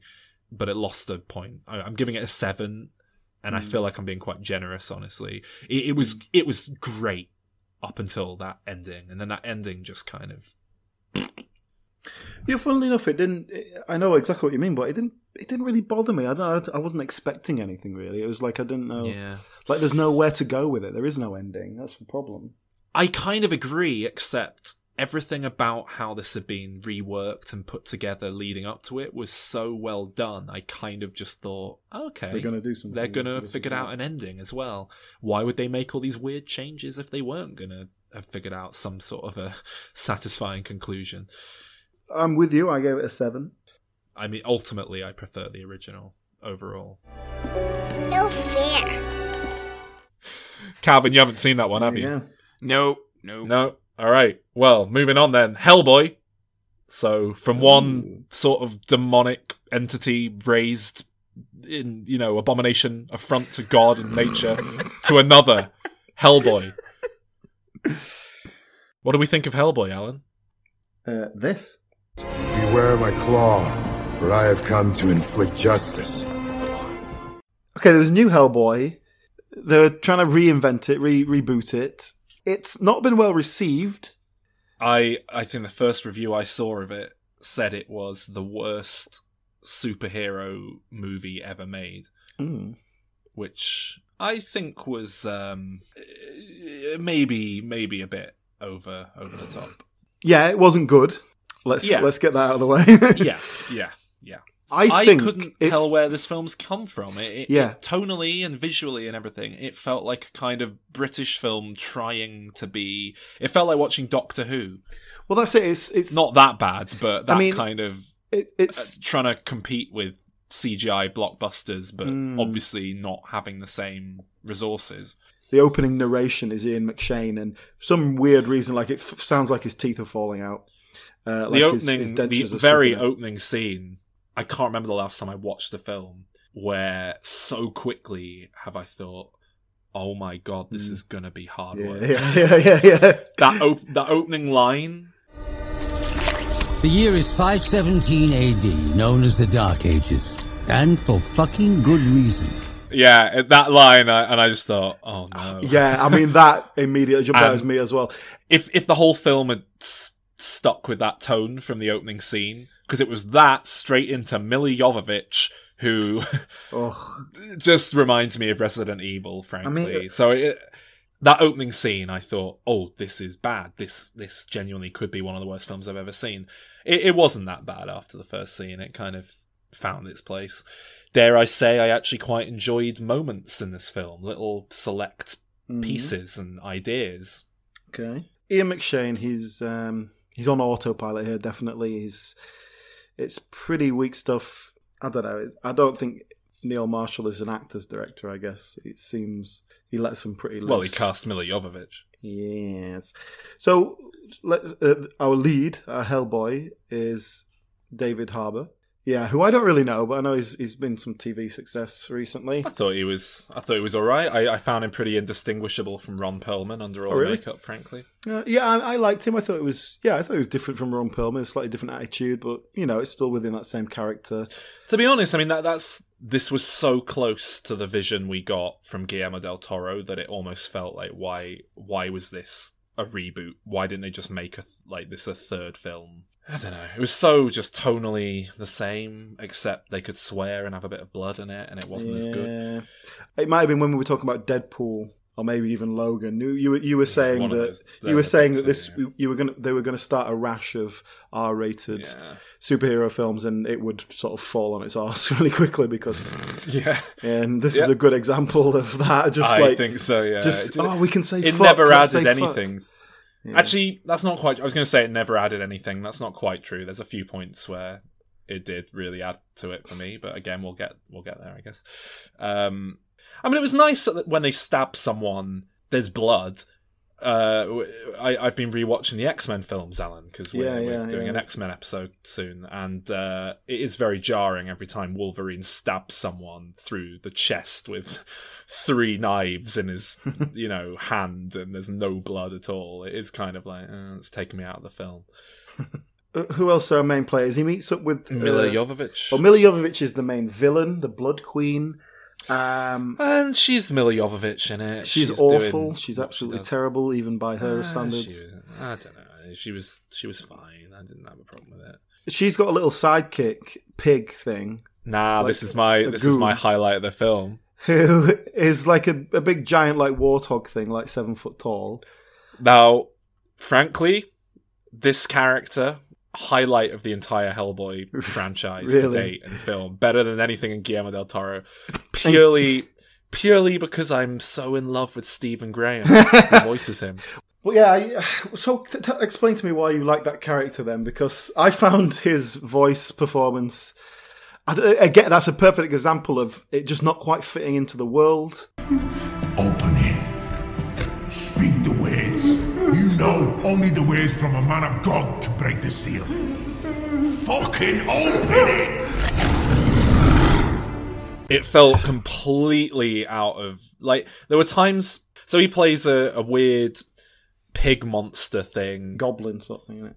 yeah it's it, it, we're presented to it as a changeling initially it's um Yeah. stolen someone's baby but then that doesn't seem to go anywhere and it doesn't seem to have any basis in the mythology surrounding changelings beyond that so i assume that's just something they've yoinked from the comics that doesn't quite gel with a load of other stuff from the comics because it's run for so long and they've condensed it down. Um, and initially, I, I loved it because he was just a straight up kind of silly, over the top, campy villain, but it was Stephen Graham doing this kind of like, fucking open that, you fucking cunt. Yeah, this guy. that's And, quite good. and this guy's like, oh no, I don't, I don't want to. I'm a religious man. And, oh, and he's like, fucking do it now, you fucking prick. and, and then he like steal. And when and just seeing that played straight, it's like, oh, you, you never really get a legit Scouse accent in a Hollywood film. Straight, like number one, that's quite refreshing. He, he he makes a quite a menacing villain. But then later on, when Hellboy picked him up as a baby, and I'd, I'd clocked at this point it was Stephen Graham, and he's just there going like, "Ah, fucking hell, you fucking bastard, get off me!" it was, I was cracking up. I loved it. It's Scouse accent is funny, so- right? It's I like mean, the New Zealand accent. It just did not fit with the tone of the film, even though the film was quite. Well, what was the a tone of the film? Well, no, but I would was- say the tone of the film is it hasn't got one and it doesn't know what it's doing. That's, yeah, fair enough. So okay, so Hellboy teams up with this young woman that is he knows from when she was a baby. Oh, talk about bad acting. Uh, Oh, she was awful. Oh my god. I I would like to see her do something else before I judged her too harshly. The other guy This- who who goes The guy with him- turns into a big cat. Daniel Dae Kim. Yeah, uh, who we get introduced to him quite a long time before we find out he turns into a cat, but it's in the trailer, so that was a bit, you know. He was uh he was definitely one of the better players in this, I'd say. yeah, not doing much, but at least he Yeah. wasn't doing it badly. Uh, The one thing I'll say for Neil Marshall as a director, he has a very specific way of crafting an action sequence. Yeah. Gritty, I guess, gonzo kind of feel to it, this kind of realism about it. And I'd say more often than not, it didn't really work in this film. But there were a handful of moments where I thought it worked beautifully. I mean, the the bits that sort of stand out to me was that he he fights some giants. That that is a perfect example of what I was just talking about. Yeah, that that was you know it was all kind of done from Hellboy's perspective. It was all done from the kind of ground looking up, and it, it felt very nicely realized in a way. But then they were so blatantly like CGI and not particularly good CGI, and there's Mm. some bits where they kind of completely defy physics, like when he one of them falls on a tree that Hellboy holds up and it just like stabs through him and it's just like oh are they that they're that weak that they just Yeah. impaled by a little bit of really like that Well, that's that like if you fell on a stick that someone was holding up underneath you now the odds that not a sharpened stick just like a stick It'd give you a nasty bruise.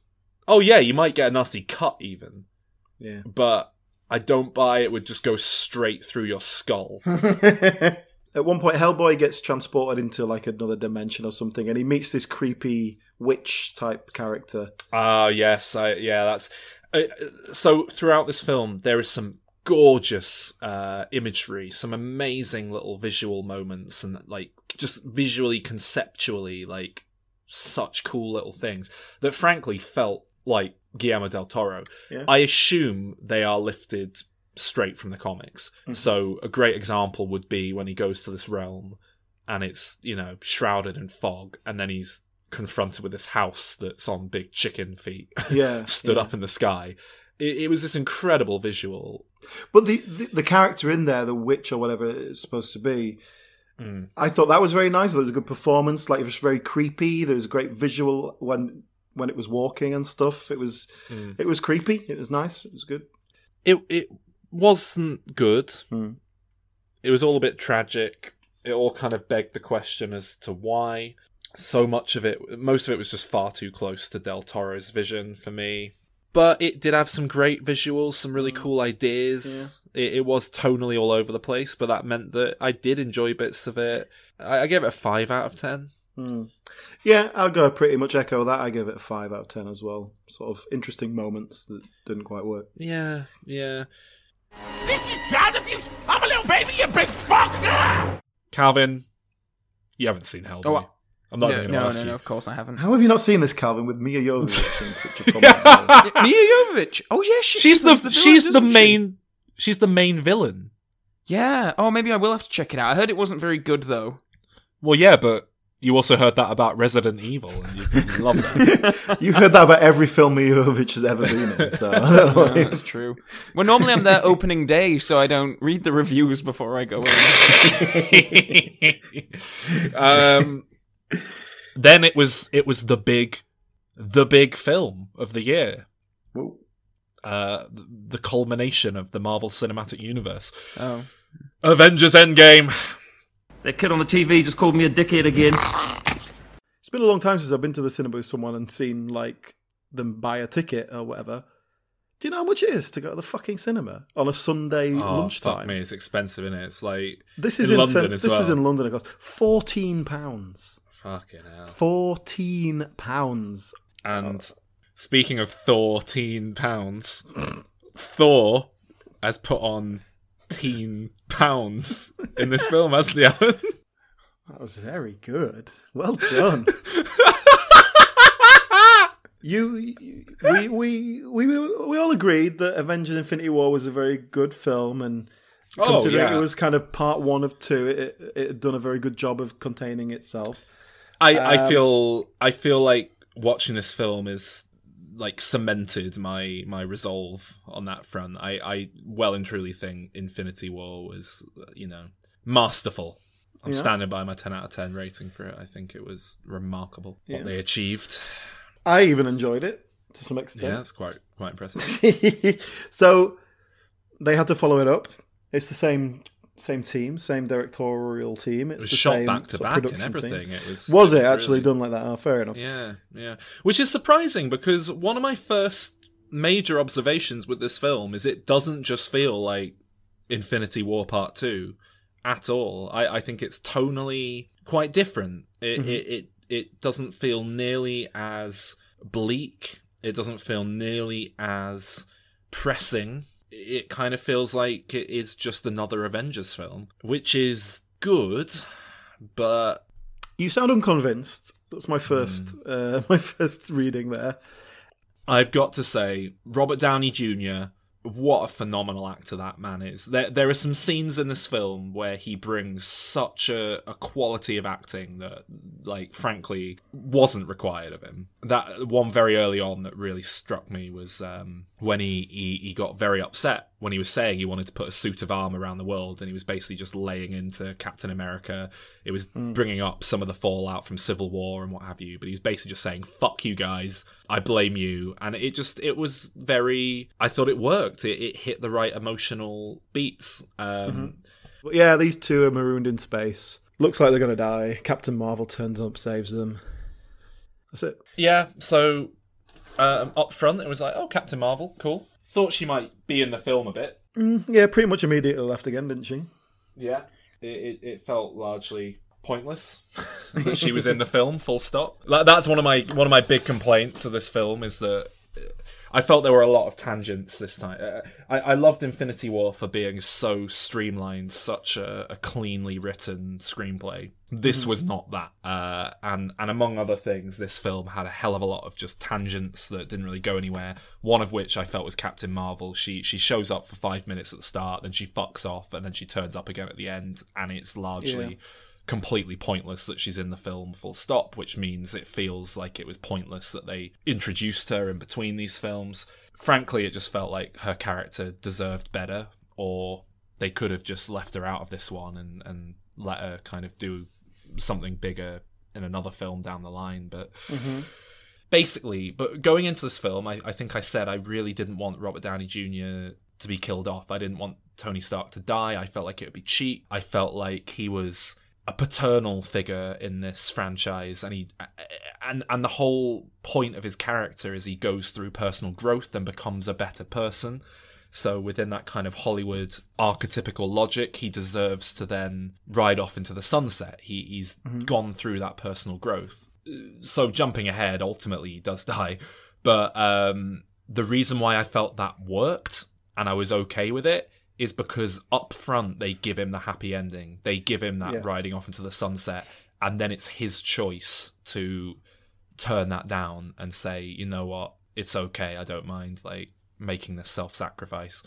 And and i thought that was that that in particular i thought was the sort of masterful filmmaking that infinity war was absolutely full of.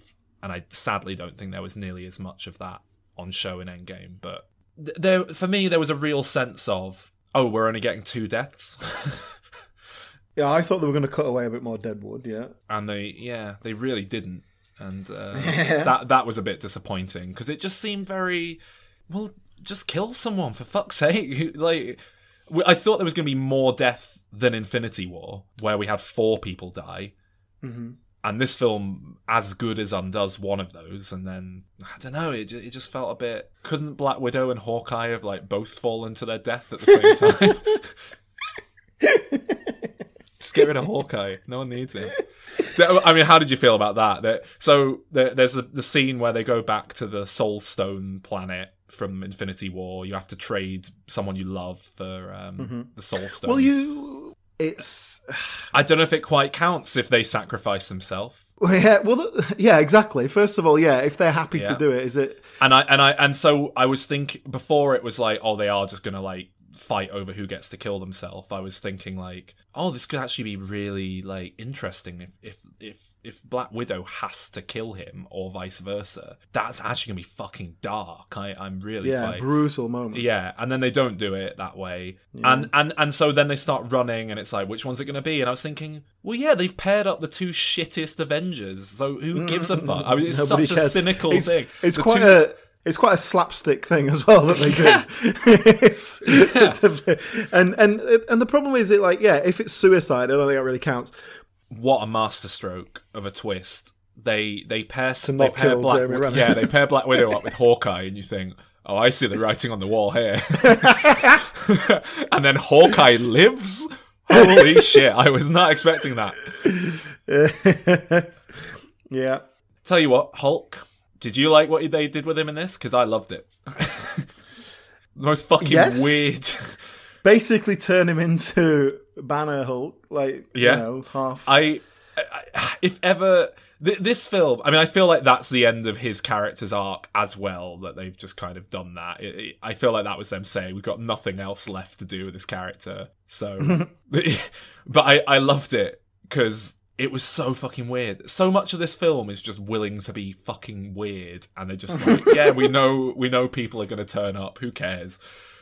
And I love them for that. And I do. I think there is precedent for this in the comics. I should add, but uh, and I, I love Thor. He's he's one of my absolute favorites now. Yeah, I mean, bold move to make him a big fat guy in this film and just keep. when I when I first saw that, I th- I thought, okay, funny, but This is a throwaway gag, and then he's, Yeah, they're going to gonna do a quick montage him and- sequence, and then he's going to yeah, yeah. and and I was just thinking like, oh, it's gonna be so stupid. No, he stays fat for the whole film.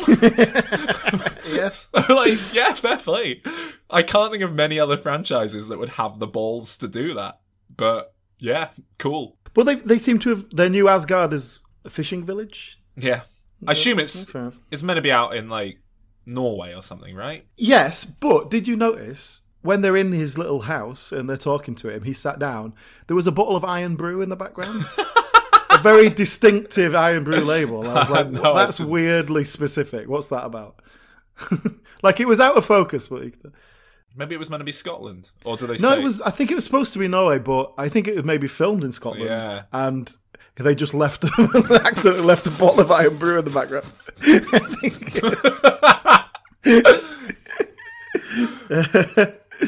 Uh, but yeah, Captain America. Oh, and you know what? The problem is that he then decides to stay in the past and turns up as an old man, which completely.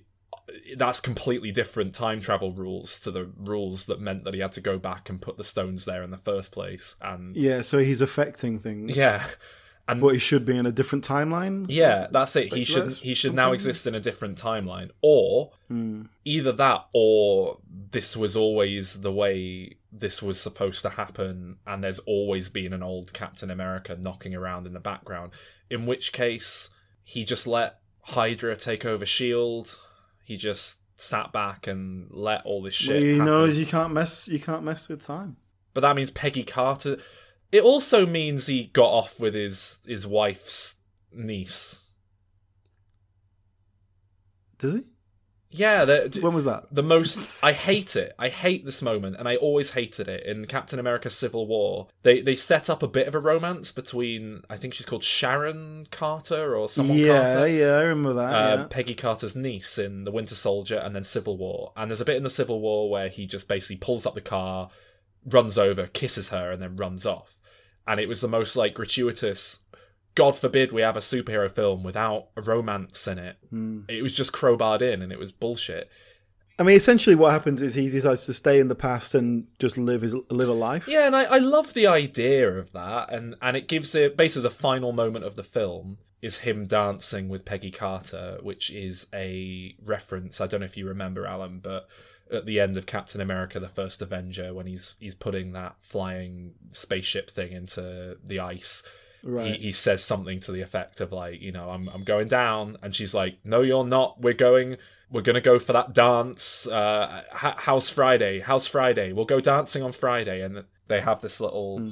emotional moment where she, you know, she does the um, A matter of life. yeah, they, they do that with with her being like, you know, Yeah. we're gonna go dancing, and I can't dance. Well, I'll teach you, and it's it, it's it's a nice little moment, and just to have that payoff as the ending of this film, when that is chronologically speaking the beginning of the franchise, I thought was such a lovely bookend to it all. The but the flip side of that is that he's now an old man. He's Yeah. He's it's supposed to be like seventy five years later, right? It's supposed to be. Yeah, I think so. I don't know. He must be pretty old. Yeah, so I mean they've retired that character. I think he's Yeah, so ultimately this is the the end of Captain America. Yeah, Yeah. which is again, it wasn't a death, but it was. A it was a lovely way, I think, of writing him off into yeah, letting him Mhm. ride off and have a happy ending. Tell you what, I didn't like was uh, Um, him tr- handing over the, the shield. yeah, he hands Yeah, a shield over didn't to Falcon. Everyone in the cinema was going as if, oh my god, now he's Captain America. Yeah, except Captain America's got like super soldier Super serum, serum. it, whereas Yeah, Falcon's yeah. just a fucking bloke. A bloke. so, um, not quite the Yeah, same, it doesn't is make it? any sense at all, does it? No, it doesn't make any sense. That, like, that's like if I pick up a fucking vibranium shield, does that mean I'm now Captain America? Apparently, it does. But so that annoyed me. Um, and if you're gonna do that, give it to Bucky because he's at least got fucking experimental shit going on with his body. I was I was wondering that. Not only that he doesn't give it to Bucky, he picks Falcon, whoever that is, but that Bucky's just there watching. It's like, oh yeah, that's my best mate there, not saying goodbye to me. Yeah, more like cocky. That's what I call him.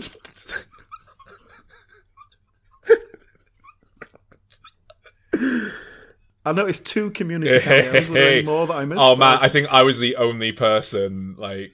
No, actually, that's not true. I Chang shows up, and again, it's it's not Ken Jeong, it's Chang because Chang became a security guard in Community. Oh, is that right? Yeah. I was so hoping that he was going to speak. He was going to say something and like in Chang. Yeah, yeah. yeah, yeah. Just a classic, like because he has a very distinct character. But I tell you what, I loved with that was there were some people in the cinema who obviously recognised it was Ken Jeong, but didn't know Community or what was going on because they were just like, they, one of them basically said like, "That guy's famous." yeah, he must be doing something more than that. yeah, it was, it was. It seemed to really confuse someone, so I like that. And uh, and of course, then Yvette Nicole Brown, Shirley turns up in the lift, which I was less a fan of because she couldn't be her character Shirley. I can kind of believe that all the other community cameos are the characters from the show, whereas that one was like, Yeah. oh, it's just the actor in in a role. But It's her mother. yeah, yeah. Oh man, uh, one of the most important characters in the film, I think. One of the most valuable players. Paul Rudd giving a great performance, I think. Really selling the little emotional beats he has, but then the comedy. Just a very likable Yeah. presence, brings a lot to this film. And then obviously Ant Man, Mm. the character, I think, is just such an injection of uh, stuff. I, I loved the five years later stuff with Paul Rudd, where he where he's running, he finds that war memorial type setup of all the, Yeah, the yeah. dead people, and he's looking, and you know he's looking for his family, and then he sees his own name, and that that had a nice bit of weight to it, and The robot Thanos, um, pretty much the protagonist of Infinity War. Given a great deal of emotional depth and Yeah. nuance, and you're you're Yeah. led to appreciate where he's coming from and be on his side. So, real shame that in this film he's just a one-dimensional cackling villain who's evil and Yeah. hasn't really got any justifiable uh, motivation behind anything. Yeah, very disappointing. Very, very disappointing. Yeah, I, I, I loved him in the opening scene when he was just like, Yeah. "I've done my work. I don't really give a shit if you kill me or not." But Yeah, then when we get the alternate Thanos and from another timeline, who just a maniacal villain, Hmm. and there- you know, there, there's bits where he's just like, you know, I'm gonna kill you guys because I'm pissed off with you, and it's like, well, that's not even. He was actually set up as quite a fair. Not benevolent, but you know, he, he was set up as someone who didn't kill needlessly. That was a shame. Uh, Wong turns up at the end. I like that. Good old Wong. Mm-hmm. Happy Hogan. Oh, good God. I mean, I know he was going on about cheeseburgers, Jon Favreau, in that scene, but he. I mean, he's bigger every time. Every time they make one of these films. I don't know. I think he's just leveled out. He's the same as always. Yeah, I mean, I think he lost a lot of weight specifically to be in Iron Man, hadn't he? And he just piled it back on when he was like, um, "I'm not going to be that big a part of these films." Actually, I can't be asked. Did you like? Did you like Michelle Pfeiffer turning up to stand in the background of one shot and say no lines of dialogue whatsoever? You know, William Hurt. I mean, what's he up to? Was that was yeah? Was that him? That was William Hurt, yeah. General Thaddeus Ross. Um, you know who I really liked was in there? Go on. And I'll admit, when I watched the film, I was like, "Who the fuck's that?" Was it a young like teenage lad or young young Yeah, man? yeah, yeah, yeah, Yeah, yeah. I didn't know who that was, but I was like, that's a very specific person they're looking at. That must be someone. Who was it? Do you remember Iron Man three? Nope. Oh, is it the kid he buddies up with? Yeah, yeah, yeah. The little kid. Ah, that's fair enough. Yeah, that's Nice little callback, isn't it? Yeah, I'm happy with that. Yeah. They did the elevator, the lift scene from the Winter Soldier, even though it wasn't yeah. that film they were going back to. Just a nice callback there. I loved the moment when Captain America was like, "It's okay," and leans over and goes, "Hail Hydra" in his ear. Mhm. That was great. I mean, that I think that was a specific reference to the comic books, which a couple of years ago did a, a whole thing. This scene when I think a panel got leaked ahead of time, and people were furious because Captain America said "Hail Hydra" in it, and they were going, "Oh my god." The, the big twist is Captain America's a fucking Nazi. This is outrageous. How dare they? And then I think it turned out it was like Thanos had fucked around with reality or something, and that's why. But but people lost their mind. I think ultimately it's just a. It just felt very messy, and it felt very. It, it just felt a bit like I was disengaged from it. It felt kind of like an epilogue to Infinity War rather than a solid part two. I think that's kind of my problem. Yeah. So Yeah, I know what you mean. I mean, ultimately, my I I love this film. I had a great time watching it, but I I ultimately felt very disappointed coming out of the cinema. And Well, you set your high, you set your standards very high. yeah, well, I had, but I'd only set them as high as Infinity War. I was only expecting it to match that But same. that was like a ten out of ten, one of the best films you've ever seen. yeah. So that's pretty high standard. I know, I know, but this this you know it's the same exact creative team, conceived of as the same story, shot back to back. I don't think it was that crazy to think that this was gonna deliver on the promise of that film, Mhm. and I feel like it. Personally, I feel like it didn't exactly. Let's let's put it a number on it. Um, I give it a solid eight out of ten. I gave Infinity War a seven. Yeah, I gave this a seven as well. I will say that that other film was better. I, I enjoyed this, and I think because we've watched all the films, and I'm sort of, I am, you know, despite everything, I am involved in these characters. I'm, Yeah. you know, I'm, I'm connected to it. So I was, I was sort of happy to see it all kind That's- of going yeah. together and all that. it's fair. As far as I'm concerned, that's America's ass. Oh, that was what we thought of that. Now, what clip have you used there, Saul? Because we did Well, a full length episode about it. Yeah, you might have noticed that clip was longer than all the other clips. This was a full length bonus episode of the show. Uh, Available on Patreon. Over an hour long. forward slash dim. I couldn't edit it down to, to under 10 minutes. I'm sure that sounded incredibly choppy and like we were talking really, really, really, really, really, really, really quickly. Um, You just sped it up. To get through it. it was still about 20 minutes long, that Maybe we clip, should do so- that. We should start doing that with all our episodes. We'll get through. it. No, don't, don't give, don't give my ideas. Don't. Um, although we could we could do that in reverse. We could record for half the time and then just slow it down slightly. um, uh, have you seen Avengers Endgame, Calvin? I I assume you haven't seen it. No. No, no, fair I've not enough. I seen mean, the biggest film of all time. well, I mean, It was. I. I wasn't blown away by it, and then if, if anyone was going to be, you know, mm, it was it was good. It was fine. But after that, Mm. from one cinematic event to another, uh, the Pokemon movie. I'm sure you saw this, Calvin. Oh, yeah. Detective Pikachu. Well, what Yeah. did we think, Alan? Let's let's refresh ourselves. Boogeyman was the pokey and the man in the thing was. Gotta catch 'em all, Pokemon. And that that intro to this Diminisode was improvised with all the care and talent of Ryan Reynolds as, uh, as he portrays Detective Pikachu in Pokemon Yeah. Detective Pikachu, a film that seems to be polarizing audiences. Actually, Yeah, some people hate And it. critics alike. Some people uh, want it to be destroyed. no, I. I, I some people actually I've- like it. Yeah, Mm, interesting. Why? Are we, are we giving away our feelings? I don't know. I don't know. I mean, look, it's got sixty six percent on Rotten Tomatoes.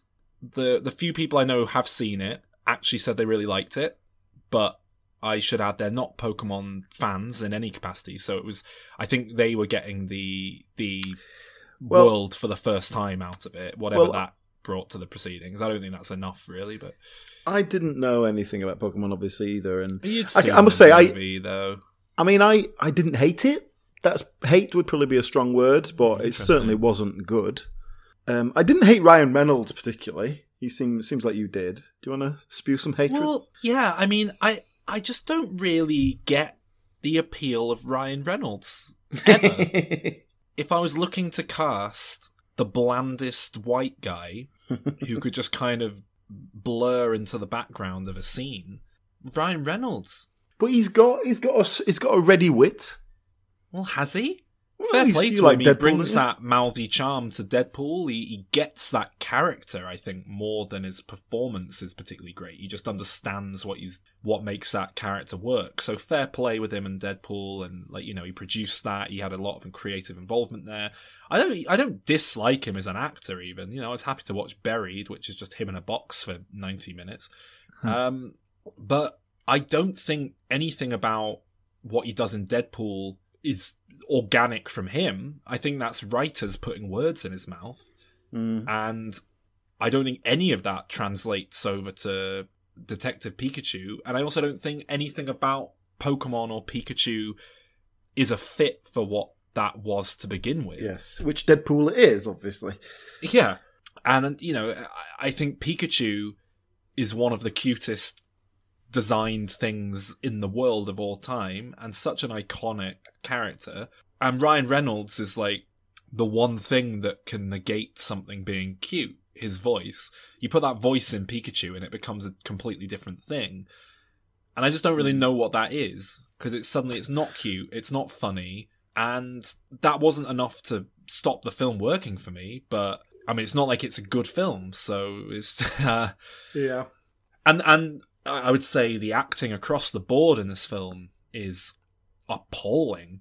Well, the the main guy in it, the young man, Best performance in it, I would say. I thought, yeah, I thought he, was- he's that definitely. I came away from that thinking, okay, put him in a better film, it'd be Yeah, fine. Justice Smith, I can totally buy as a decent actor. He, he comes out of this relatively well. Ryan Reynolds is, you know, He's Ryan Reynolds. he's doing his thing, and he it's just it's like, yeah, the main girl in it, Kathryn Newton, pretty bad. Probably. I just, I was just watching that thinking, I'm never going to see her in anything else ever again. she was pretty shit, wasn't she? Yeah. I, don't, I don't know. If, I should you judge too harshly in a film like this? But yeah, And look, I I love Bill Nighy. I think we've mentioned this on certainly in our Pirates of the Caribbean episode. I think maybe our Love Actually episode. I love Bill Nighy. I think he's brilliant. And we've seen from the likes of Pirates of the Caribbean that he's perfectly willing to chew the scenery and have a bit of fun and do something a bit lowbrow and stupid. He's embarrassing in this film. It's awful. does look like he don't just didn't turn up. Yeah. didn't it? But yeah, uh, the plot. Can can I ask you some questions about this? Go on. So basically, the, the the plot is, or the villain's plot is to put the mind of every human being Yeah, into the body of a Pokemon. yeah, Is that it? yep. So, there, so, that, so it wasn't just me. There wasn't a motive I missed. Well, he seems to think that that is the going to bring the best out of everyone. He didn't really pay that any lip service, did he? Well, it was kind of half explained because because he was, you know, had some sort of degenerative illness, so he needed a new body, so that's why he'd done it to himself. But uh, but then but then specifically at one point, doesn't he say that that isn't why he's done it? I don't know. I I'm sure there was a point much where someone suggested that to him, and he was like, "No, that's not. It's not even it. I just wanted to do it."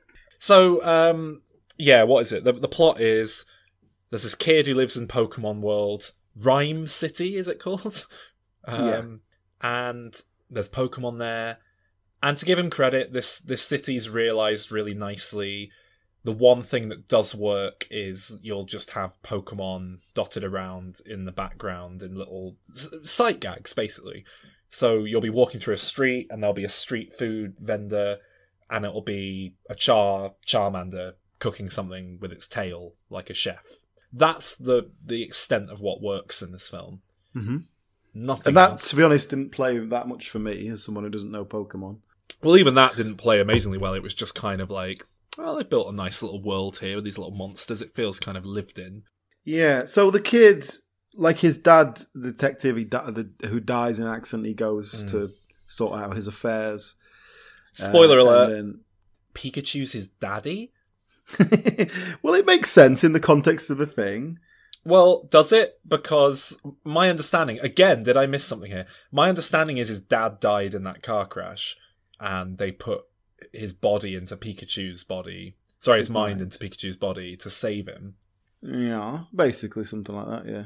And then after we learn that, we cut to Ryan Reynolds as Ryan Reynolds, presumably playing his dad, walking out. There might be like a plaster on his face or something, but he just kind of he's like, "Hey, son, good to be back."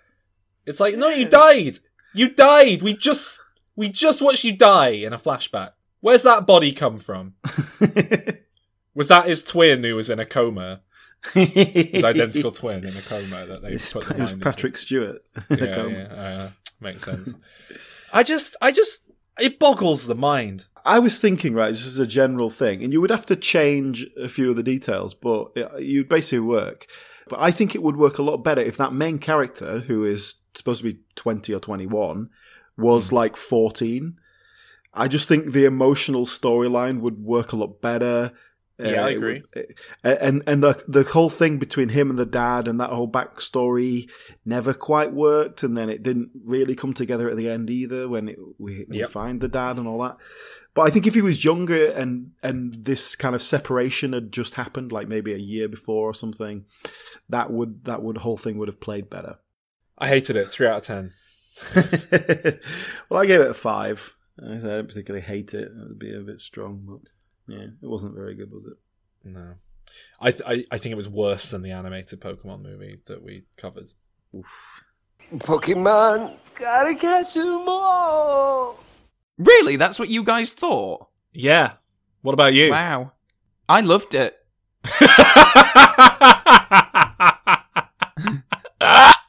Oh, I thought it God. Was really good. It, Oh, uh, dear. yeah, went Why? beyond my expectations. I had That fun. Ryan Reynolds is funny, isn't he? he was in this actually. I thought he was very good. Uh, And I liked Bill Nighy as the villain, Mewtwo, like his whole weird plan to turn like merge people and Pokemon. I thought that was cool. Did Uh, you like the way his plan made no sense whatsoever and Yeah, was utterly Yeah. baffling and had no motivation I, behind it? I, I did like that actually. Yeah. Uh, that is very video game. villain. Yeah, there was there was a lot of stuff in it that didn't really make sense, like that bit where it's like, oh fuck, the the land mass that we're existing on is a bunch of these big Pokemon that are just getting up now. Oh, well, that's Yeah. weird, isn't it? And then Um, Ryan Reynolds made a joke where he looked to camera and said, "And people say global warming isn't real," which was like, I don't even, I don't even get it. Well, I mean, I've I'm trying to watch hundred films this year before the end of the year from 2019, not hundred. You films mean new, overall. yeah, hundred new releases. 100 Yeah. films isn't that impressive? I'm I'm currently on 95. I'm keeping a list. And Detective Pikachu is number 93. wow. So I, I I did not care for Detective Pikachu. Well, come on, you're gonna have to tell us what uh, the two below it are. Uh, below it is a Latvian film called Away. it's an animated film made by pretty much one person, so I feel bad putting it there. Like this guy just made a, an animated film on his own in his bedroom. Yeah, okay. You, you, you can't have too much expectation. Fair play to Well, him. It's a pretty good job of of doing that, but it begs the question: if you were going to put so much time and effort into something, why would you just make a film about someone walking from one place to another with no story? Probably because they like Lord of the Rings. Lord of the Rings. Yeah. but yeah, there's just there's just no plot. It, it's ugh. anyway, and then uh, ninety five Secret Obsession, the Netflix original.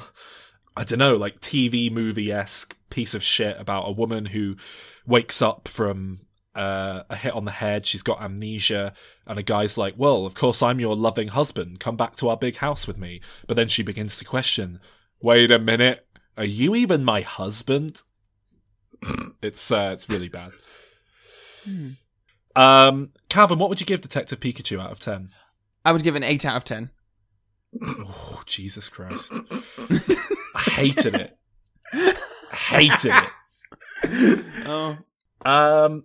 Well, after Detective Pikachu, uh, we went from one horrific, uncanny CGI cavalcade of monsters to another. I'm using this formula of segue for a lot of things today. uh, Disney's Aladdin. Should I just take this uh, just this opportunity to remind people that if you want to listen to these episodes where we talk about the the build up to these films, for example, we looked at the original Aladdin and all its silly sequels. Uh, go back to well, you can go through your old podcast catcher or go to dimreturns.com. We- we are now on Spotify, catalog Alan. of websites are there. Oh shit, we're on Spotify. We're Yeah. on YouTube. Rain in the New Year. We're on Spotify. That's a thing people have started using for podcasts. So, I mean, if that's what you do, you probably Well, yeah, already you know about get- it because you're already listening on there, I guess. But uh, Yeah, if not, but if you're new, to, if you're relatively new to the uh, show, go back and listen to our older episodes. They're all great. Yeah, like ninety percent of them. and if you're not new, just go round, like loop round again, start fresh from the beginning. yeah. What listen to them all again. It's it's fun to hear how naive we were, thinking thinking the Aladdin remake might be a good film. Roll the clip. we did, did we? uh, no, we didn't. No, we definitely did not. For me, when I'm looking at a role, I'm asking myself, what is it that I would add to the role? Terrifying. When we did our Aladdin episode, the takeaway was that the reason that film was so good number one, beautiful animation. Number Yeah. two, great songs. Number three, Robin Williams. Yes. And so this new film they've done, you can just picture that that meeting where they sat around in Hollywood and the execs were like, Well look, this is what makes Aladdin work, so how about we just go completely out of left field and surprise everyone? We do that, but without any animation, without Robin Williams, and with people who across the board can't sing. That's a great idea, wouldn't it? Okay, so I'm getting the gist that you weren't a big fan of the new Aladdin. Yeah, and, and I mean, bear in mind that I, I thought the live action Beauty and the Beast was all right. What were they doing? Whose Yeah. idea was this? Why why Guy Ritchie? Mena Massoud as Aladdin. Uh, I could totally believe he is a capable actor, but nothing about him really. Well, I, I there was real Um, blandness to yeah, them all. yeah, Uh, yeah. That's And- that's kind of what it is. I think. Yeah. To give her credit, I thought Naomi Scott as Jasmine was arguably the best performance in the film. Uh, I mean, yeah, nothing special though. Again, Yeah, felt but quite I- I- bland. but she was she was solid. She was doing the part well. She was consistent in a way that I don't think Mhm. anyone else in the film was. Uh, they beefed Jasmine up a little bit. They um, Well, they they gave her a rip off of "Let It Go" to sing. Yeah, Here comes a wave meant to wash me away. A tide that is taking me under. Swallowing sand left with nothing to say. My voice drowned out in the thunder. But I won't cry and I won't start to crumble. Whenever they try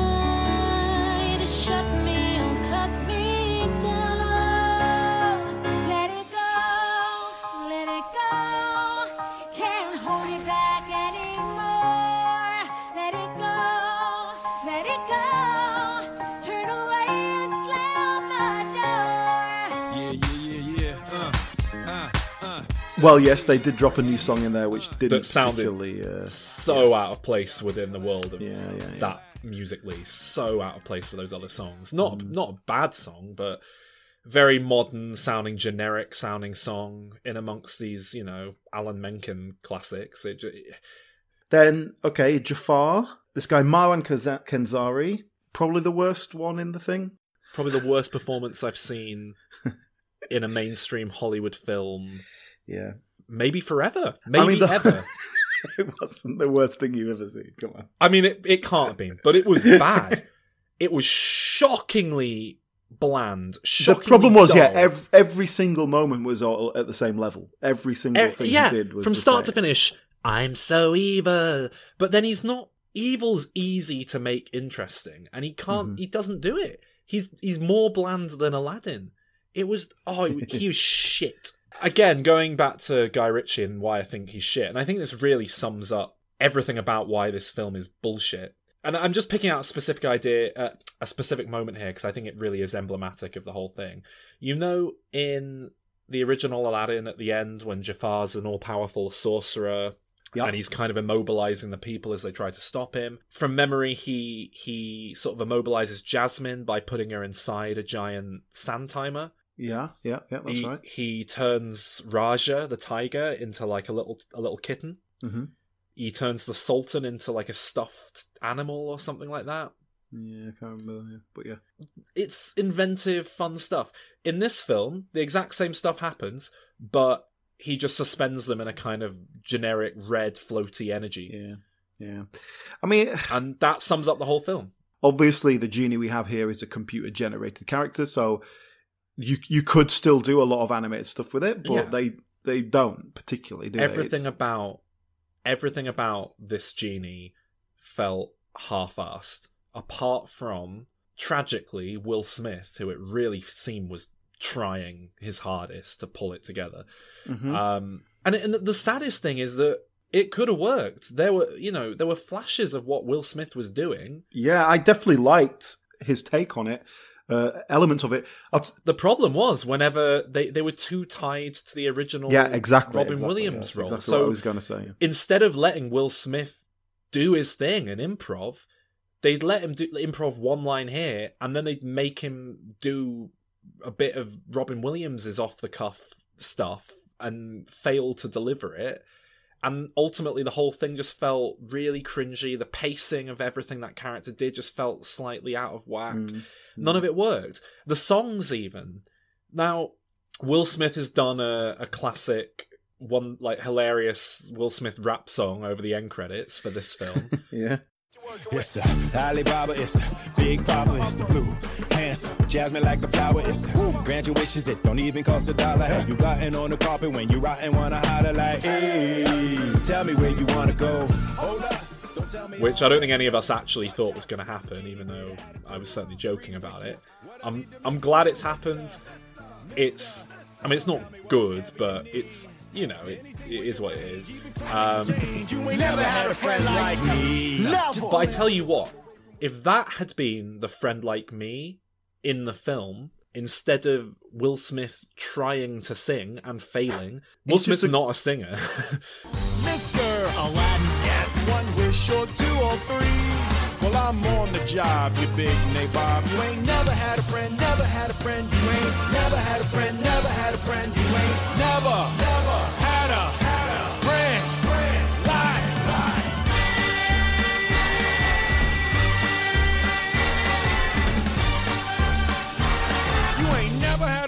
like me. He's just well, he's a very different style. I mean, he's a rapper, isn't he? But that's, I- I- if Prince Ali and Friend Like Me had both been reimagined as Will Smith style rap songs, I think this film would have come alive in those sequences. I think Yeah. people like me who love those original songs would have been like, okay, this isn't sacrilegious, it's something new. Hmm. Uh, because the one moment in Friend Like Me that really worked and really came alive is when he did bow chicka bow bow, you know, his little Will Smith Men in Black 2 alien noises. Can your friends do this? Can your friends do that? Can your friends pull this? How do they little hack? Can your friends go?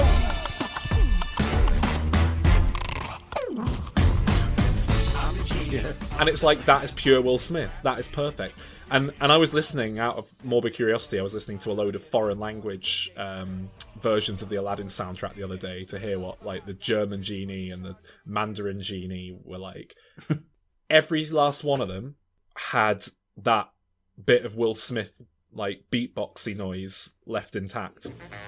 Wer kann sonst noch dies? Wer kann sonst noch das? Wer schenkt dir Magie? Und ist ganz cool und krass. Wer kann das hier?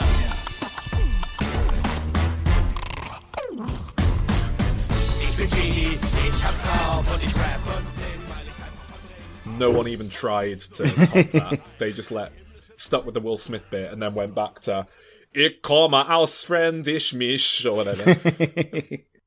I was very disappointed when um, when Will Smith turns Abu into an elephant that it wasn't the CGI monstrosity that is Dumbo. I thought that would have been a nice little reference if it turned into Dumbo and then he was kind of like, "Oh, hang on, not quite right." And like, That looks you know, shit. yeah. Sorry, I've made you look like a wet dishcloth there. Uh, just hang on a sec. Oh no, that's better. I was disappointed though. You know when he they're talking about make me a prince, and he and he kind of makes a prince. Yeah. Um, I was really disappointed that that wasn't the Fresh Prince. like if they just put like a youth Will Smith, and he's just that's like going, parents just don't understand, and then he goes, no, no, get him away. it was just so badly conceived of and directed and put together. Just every every other decision that was made on the part of the filmmakers was firmly the wrong decision. Anyway, what Five did you rate 10. it? Five out of 10. Well, I gave it a mm. seven, which mm. um, I'll grant you is a pretty flat seven, but That's because you love Will Smith so much, isn't it? I do like Will Smith. I thought he was very good actually. I thought, yeah, I just mm. wish could have done it properly. I'm not as bad as I thought I was. So, Calvin, you haven't seen Aladdin, have you? No, I have not. They're not giving you free DVDs anymore. Yes. I just haven't. I just can't be bothered. It's not worth your time, Calvin. I'll be. Yeah. Especially as someone like yourself who doesn't particularly care for Will Smith, the one saving grace of the the film. Um, next up was Godzilla, uh, King of the Monsters, uh, where I I believe I kind of had a very controversial opinion. Should we should we listen to that? Godzilla! Huh! Huh! Godzilla! Huh! That was my take on the film's soundtrack. Throughout the film, the score was just had people being like, Huh! Sorry, sorry, Godzilla! in the background. and you know what? I fucking loved it.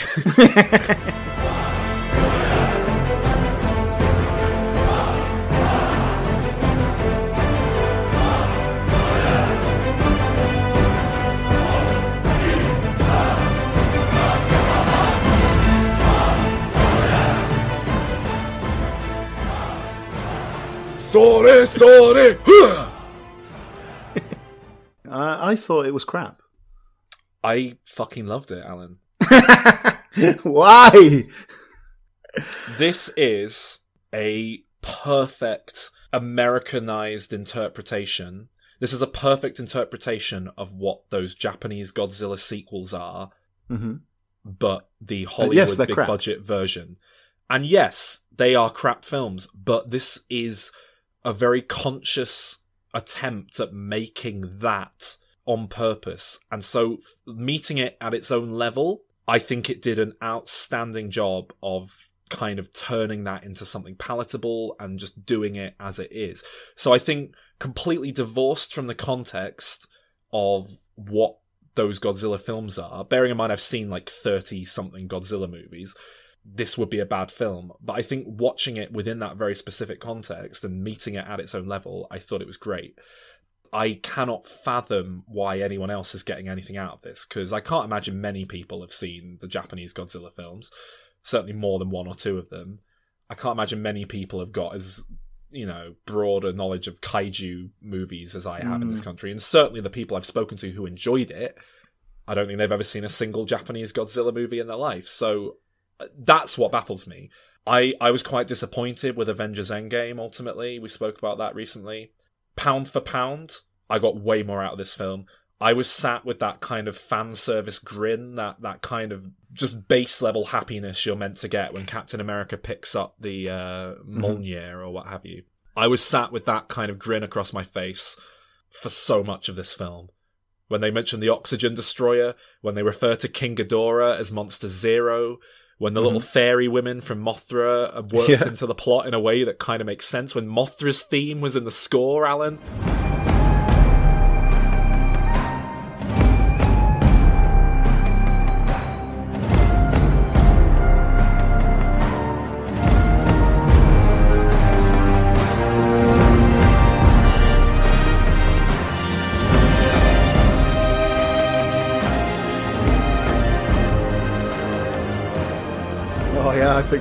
As well. Oh man, there were so many little nuggets and Easter eggs. It was pure fan service. And I'm amazed a Hollywood studio figured that there are enough fans of those films out there for them to sink however many millions of dollars into making this big budget extravaganza because I don't think that many Godzilla fans exist, frankly. So No. thi- this felt like I'd gone to see a film made just for me. and I And loved it. But and the fact that I'm the- baffled anyone the else enjoys it plot and characterization are all crap. That doesn't affect that. Well, no, because like I say, it's it's the it's I it's like when I went to see Noah, the Darren Aronofsky film, which was like a weird experiment in adapting the Bible to cinema if you treat it as a normal book. I really loved that. It was a really interesting way to approach a film. This felt like the same thing to me. Adapt those Japanese Godzilla sequels for what they are. Don't Americanize them. Don't, you know, just do that, but run it through that lens of America. And I've heard a lot of criticism of the characters. I enjoyed watching almost everyone in this film. Uh, I thought they assembled a great cast and largely let them run on autopilot. And yeah, there was no particularly I mean, I've seen compelling storyline. do there, good but I stuff. can, yeah, I can just watch Bradley Whitford and Thomas Middleditch stand around on screen, and I'm happy. it was don't so care. it was so autopilot stuff though. I mean, that is Bradley Whitford. Like if you if you created an AI Bradley Whitford and just put it on random, that's what you'd get. But Vera Farmiga, love her.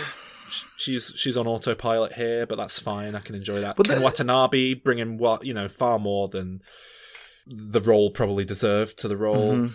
Uh, love him. Love Sally Hawkins. She she vanished halfway through. Did, She gets killed off very early. Yeah, yeah, Yeah. I don't know if she was busy being a fish fucker or what, but she. Uh, yeah. That was a shame. the oh, it was functional. The None writing of the was bad. acting. The writing was I- awful. I like the writing. Oh, the... What didn't you like about it? everything. The story was awful. The dialogue was all crap. But the This- story the- really was how can we facilitate a load of monsters having a fight? Yeah, I'm not interested in that. Yeah, but do you not think meeting the film at that level, it did that fine? Yeah, I mean, obviously that just doesn't appeal to me. So if yeah, okay, so let me try and think about it in terms of if, if that's what you're trying to create here. I mean, there's eh, I don't know. Was it good? I don't. I thought- fights, isn't it? I don't know. I don't know what the a good or a bad fight is. I've got no. Oh, the action Gauge. was great. I, I thought it picked up the the baton of that one moment of fun at the end of the previous film where Godzilla laser blasts the bad guy in the mouth. Mhm. And it was like, right, that's our starting point here. Here's a whole film of that. It was gloriously campy, silly fun. It was so much fun. I mean, the one thing, th- this really, again, really reminded me of Avengers Endgame, because when I was watching it, it was like, there's nowhere for them to go from here, as far as I'm concerned. I don't want to see this again. This is a one off, like, fun experiment in making a huge budget one of these shit Japanese films. How can you escalate the stakes now? You've you've had him fight every consi- like every worthwhile Godzilla monster. Mhm. I don't think any other Godzilla monster's different enough or is going to provide something different enough for me. To, like Mecha Godzilla, it's basically the same thing. King Kong, which is what they're making next, Godzilla Mhm. versus King Kong, has the crossover novelty to it. Except, surely that's a step down from this. Surely that's a de-escalation of stakes. The clue's in the name. You, it's it's a god versus a king. It's Yeah. it's like a it's a big monkey versus a fucking literal god. Godzilla was worshipped in ancient Lovecraftian times. I love that whole element as well, by the way. Lovecraft, brilliant. Um, he's a fucking god. He's a fucking immortal. So you're telling me a a considerably smaller fucking gorilla's gonna? What's that about? What I would like at this point is uh, Godzilla versus Pacific Rim with John Boyega. I'd watch that. Yeah, and, then, and then we can call needed. it yeah and then we can call it quits i loved it i i will make the case that i think it is a legitimately good film because it's doing something very specific and i think it does a nearly perfect job of that Are you going to have the balls to give this an eight, or are Yeah. you going to go high seven? No no I, I have the balls to give it an eight that's exactly what i'm giving it Blimey. Well, I gave it a four. Ooh, very harsh No, not harsh at all, actually. No, very harsh. Very, very harsh. Very, very deserved. Mean. Mm. A snide rating from Terry. That's Godzilla, King of the Monsters. I don't suppose you've seen this one, Calvin. No. If anyone was going to join me in liking this film, it's you. But uh, Oh, really? well, you know, you just like big explosiony blockbusters sometimes if they if they touch you the right way. Hmm. Didn't mean that sound weird. That sounded weird. Yeah. I didn't. I didn't like um, Pacific Rim, Oh yeah, true, true. Yeah, maybe not for you then. but I liked the first Godzilla. And I saw Kong Skull Island this year, actually. And I Did quite you like- liked that? Oh well, if you like Kong Skull Island, you might like this because it's that tone of just absolute fun. Who cares? Oh, just good. monsters beating up monsters, and it's fun, and we don't give a shit. Oh, you know check what? it out. you know what wasn't fun? What really went out of its way to be as depressingly not fun as possible? Alan. No, X Men: Dark Phoenix. Oh. Uh, but before we get into that, should we should we have a little music quiz, a little warm up music Oh. quiz? I've I've been Yes. teasing it. Hmm. This is a cliffhanger because I've got a lot, I've got things to say about. Um, To get us through Yeah. the Dark Phoenix uh, Yeah, debacle. yeah. Okay. All right. Well, I'm gonna I'm gonna give you a little warm up quiz. We've got a proper quiz at the end of this episode, but I'll give you a little warm up quiz here. Uh, this is five bits of film score from this year. Hmm. Uh, I would like you to tell me. Well, buzz in. What what your noise is going to be? 2019 noises. Ooh. Oh. Uh, That, of course, is what I think of when I think of 2019. the theme tune to Laurel and Hardy. uh, Alan. Okay, I'll try and tie my noise into one of the films we looked at as well. Ah! That was that uh, Godzilla? Godzilla, yeah. well done. okay. Um, I might use that one as well. yeah, go with that one. Um, we are playing. You're playing head to head. In this round, you can win two points per question. Oh my one God. for the name of the film. Are you gonna Are you gonna music. keep a tally of this? I will. Yes, I will. Calvin, I'm you're gonna- so competitive. What's what happened to you as a child that makes you so so? unne- Especially, I don't know anything about film music, so you, you're going to be fine. Don't worry about it.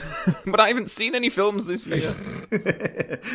So we have films from this year. I want you to name the films. Uh-huh. I want you to, if you can, name the composer for a bonus point. But I don't know if you'll get any of those. You might get one or two. Okay, let's begin.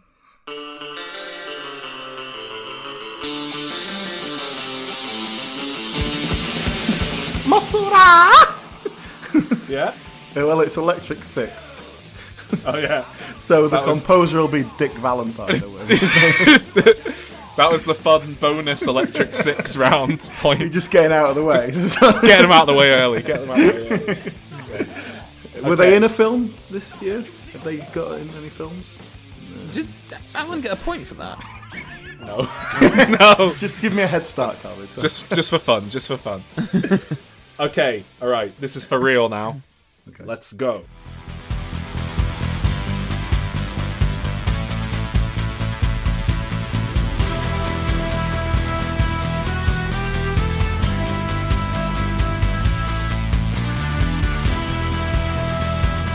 Would you like a hint? This is not a film we've covered on the show. Oh. It is likely a film we will be covering come Oscar episode next year. It is at the time of recording currently in cinemas.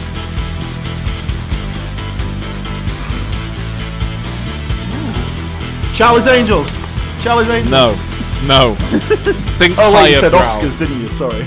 Yeah, yeah. For- Forgot about that I thought you were element. making a, a joke. it's just because it sounded very actiony. It's in the cinema at the moment. God. Doctor Uh, Sleep. Oh, oh, oh. Uh, wah, wah, wah.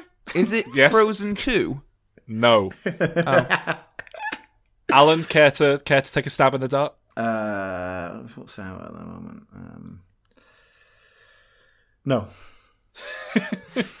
It is Ford v Ferrari, or Oh, uh, as as it's been released in this country, Le Mans 66. Le Mans 66. Le Mans 7 No, 7 7, isn't it? What's 6? Sweet. Sweet on cinque quattro. What is it? what the fuck? All right, no points for anyone. Uh, that was composed by Marco Beltrami and Bob. Oh, I like him. Yeah, he did Logan, didn't he? Yeah, and Scream. Yeah. Films. Right. Number two. Here we go.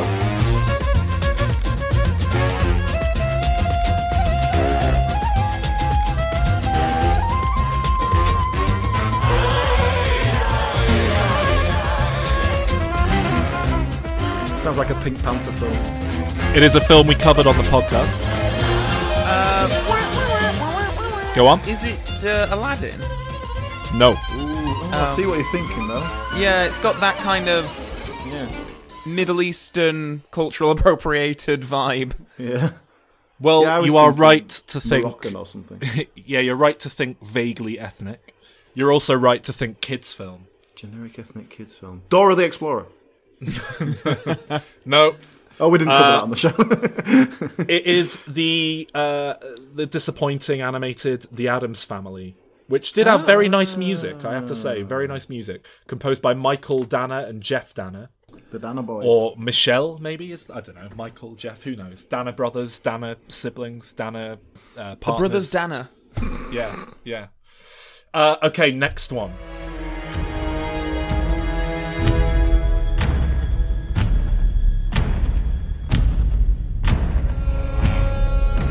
Think bleak, think depressing. Is it uh, Terminator Dark Fate? No. Blade. Oh no, that's last year. It's not, um. wah, wah, wah. Is it Hellboy? Uh, it is not Hellboy, no. You are thinking along the right lines uh, with uh, comic book, but that's too big of a clue, I believe, to allow Alan to jump in and get a point now. Uh, Uh, that is Joker. Avengers. Joker, composed by Hilda Guandottir, who I'm probably butchering the name of. Okay, number four.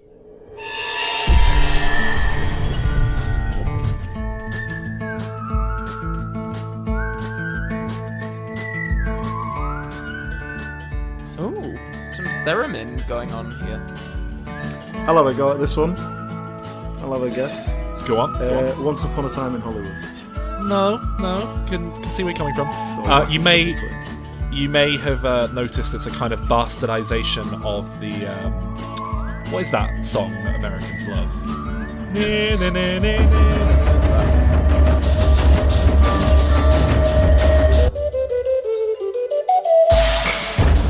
Is it like. Is it like a, a, a dream or fantasy sequence from a from a film or something? Like it sounds kind It's of tricky. it's the opening uh, or or one of the opening scenes of the film, and I will say the kind of land of the what is that piece of music called? Americans Oh! love it. Oh, oh, is it Go on. Zombieland? It is Oh, Yes! very good. Yeah, very good. opening of Zombieland Double Tap. Alan, you should have got that because uh, you liked that film. Uh, Not to yeah. get ahead of ourselves. uh, and that was composed by? No? Oh, No? uh, No. David Sardy. Never heard of him. All right, last one in this little mini warm up round. so I get one point for that, right? You do get one point. You are leading, Calvin. Wait, has Alan point. got a point? Alan has no points. Oh, brilliant. Zero. Keine Punte.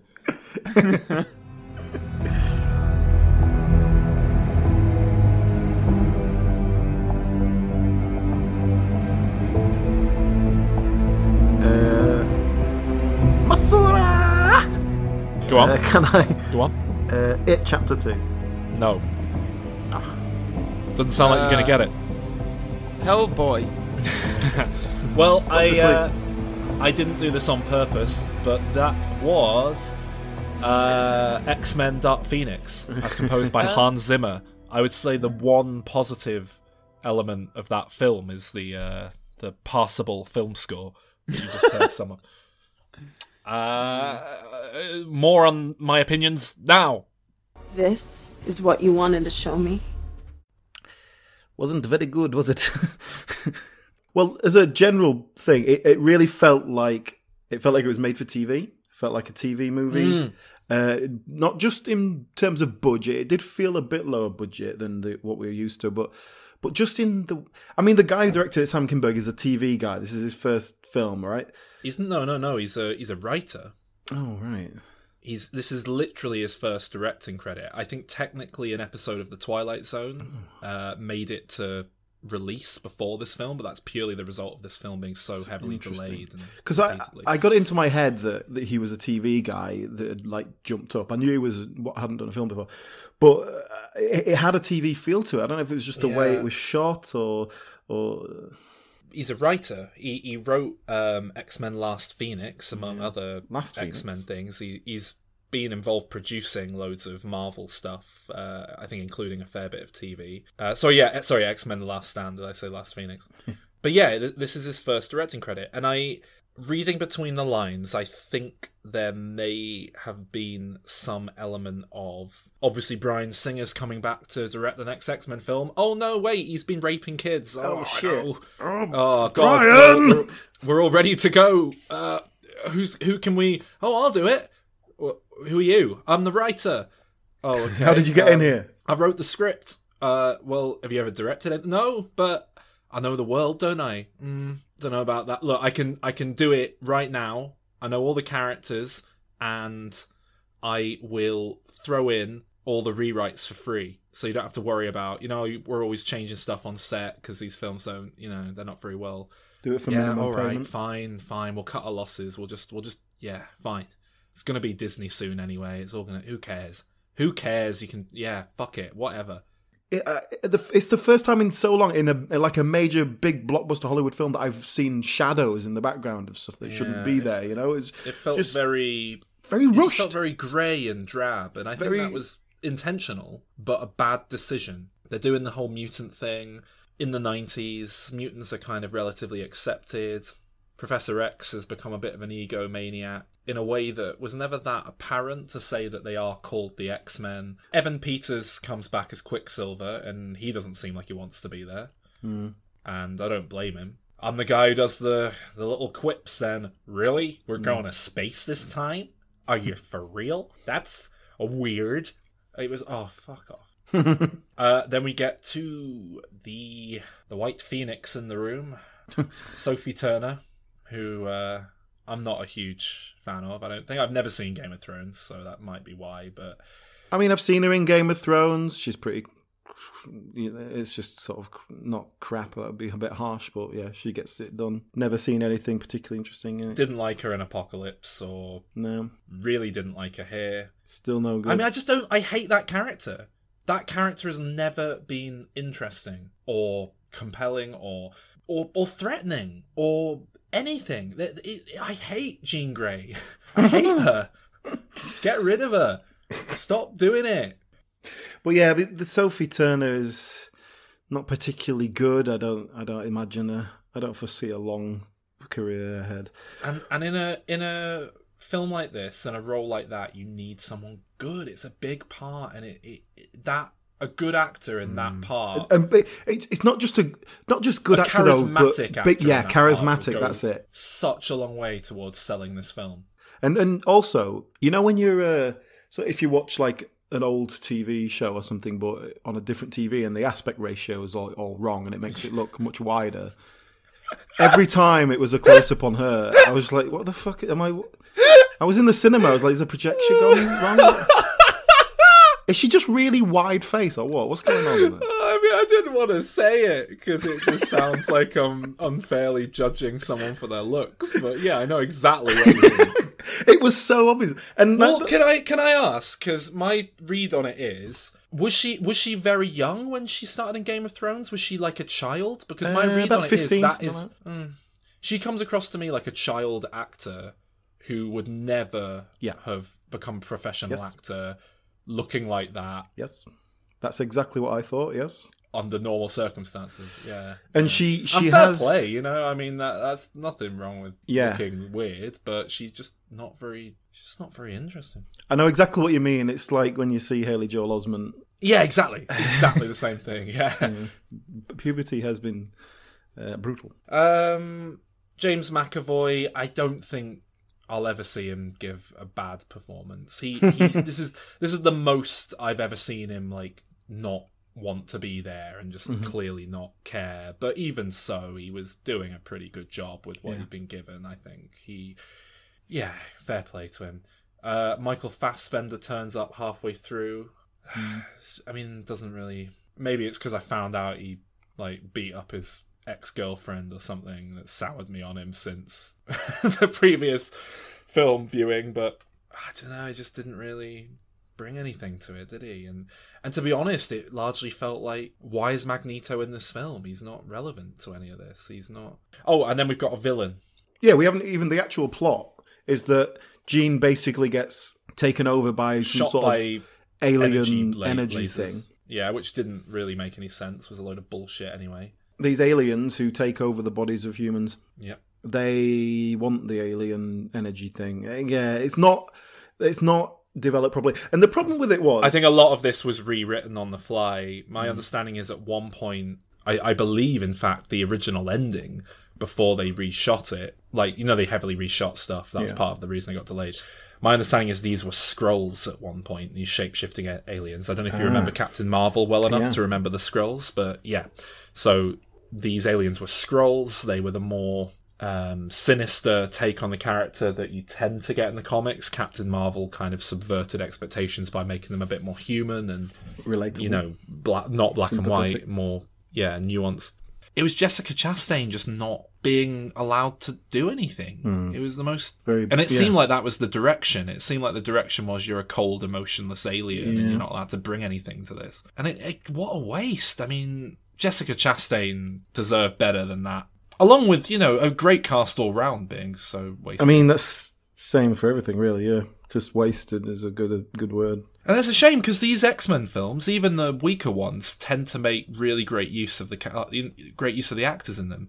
Even the shitty Wolverine origins that everyone hates made great use of Ryan Reynolds before they sewed his mouth up. Even that made great use of Hugh Jackman as Wolverine, but just none of that here. It's like everyone's been had little psychological psychic blocks put in their brain to stop them from unleashing their full potential mm-hmm. we we spoke in the our X Men episode about what makes X Men work, and I think we said it's set pieces, it's little character moments, it's little examples of what these powers can do, and occasionally action sequences. And this film basically gave us nothing for any of those. I think the closest to any of that is perhaps when Jean Grey uses her powers to make Charles Xavier walk by Yeah. kind of levitating him on his feet, and it's this sort of humiliating, uncomfortable thing where he's this crippled man being forced to walk, and but even that wasn't good. it wasn't like I ah. yeah, I don't really have much else to say. It's No. bad. It's it's just a shit weak film. X Men has died with a whimper. There is another film coming out, The New Mutants, but that's going to be weird. We'll see what happens with that. So, what, what would what would you rate it? How bad is it? I give it a four out of ten. Yes, I also gave it a four. I told you they could never understand you. Calvin, have you seen that one? I have. Would you echo our opinions, which were overwhelmingly negative?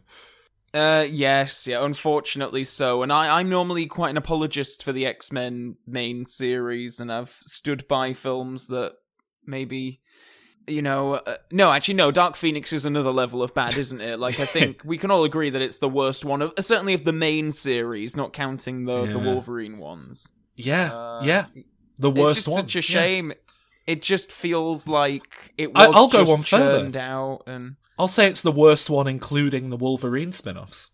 Oh yeah, yeah. Actually, you know what? Yeah, probably true. I was thinking about Wolverine Origins, but probably even more to enjoy in that than there is in Dark Phoenix. Um, yeah, I, I can't believe how rushed it felt. Just how, uh, I mean, uh, I'm assu- obviously some edits will have been made after the whole Disney acquisition thing. Um, But to say that the film was just in production at Fox before, you know, any acquisition merger sort of thing Yeah. came up, I'm amazed at how it just, it really does just feel like, oh, well, we need to wrap up this timeline for some reason. So we're making this, but it, it just felt like it was so passionless and joyless and none of the actors looked like they were having especially good times. Uh, yeah, no, very, very disappointing. Sad. Yeah. Sad. what would you give it out of 10? Four? Yeah, that's what I gave it. Yeah. Terrible. What do you think's going to happen to Sophie Turner? Oh, uh, I like her. Do you like her or do you like Game of Thrones?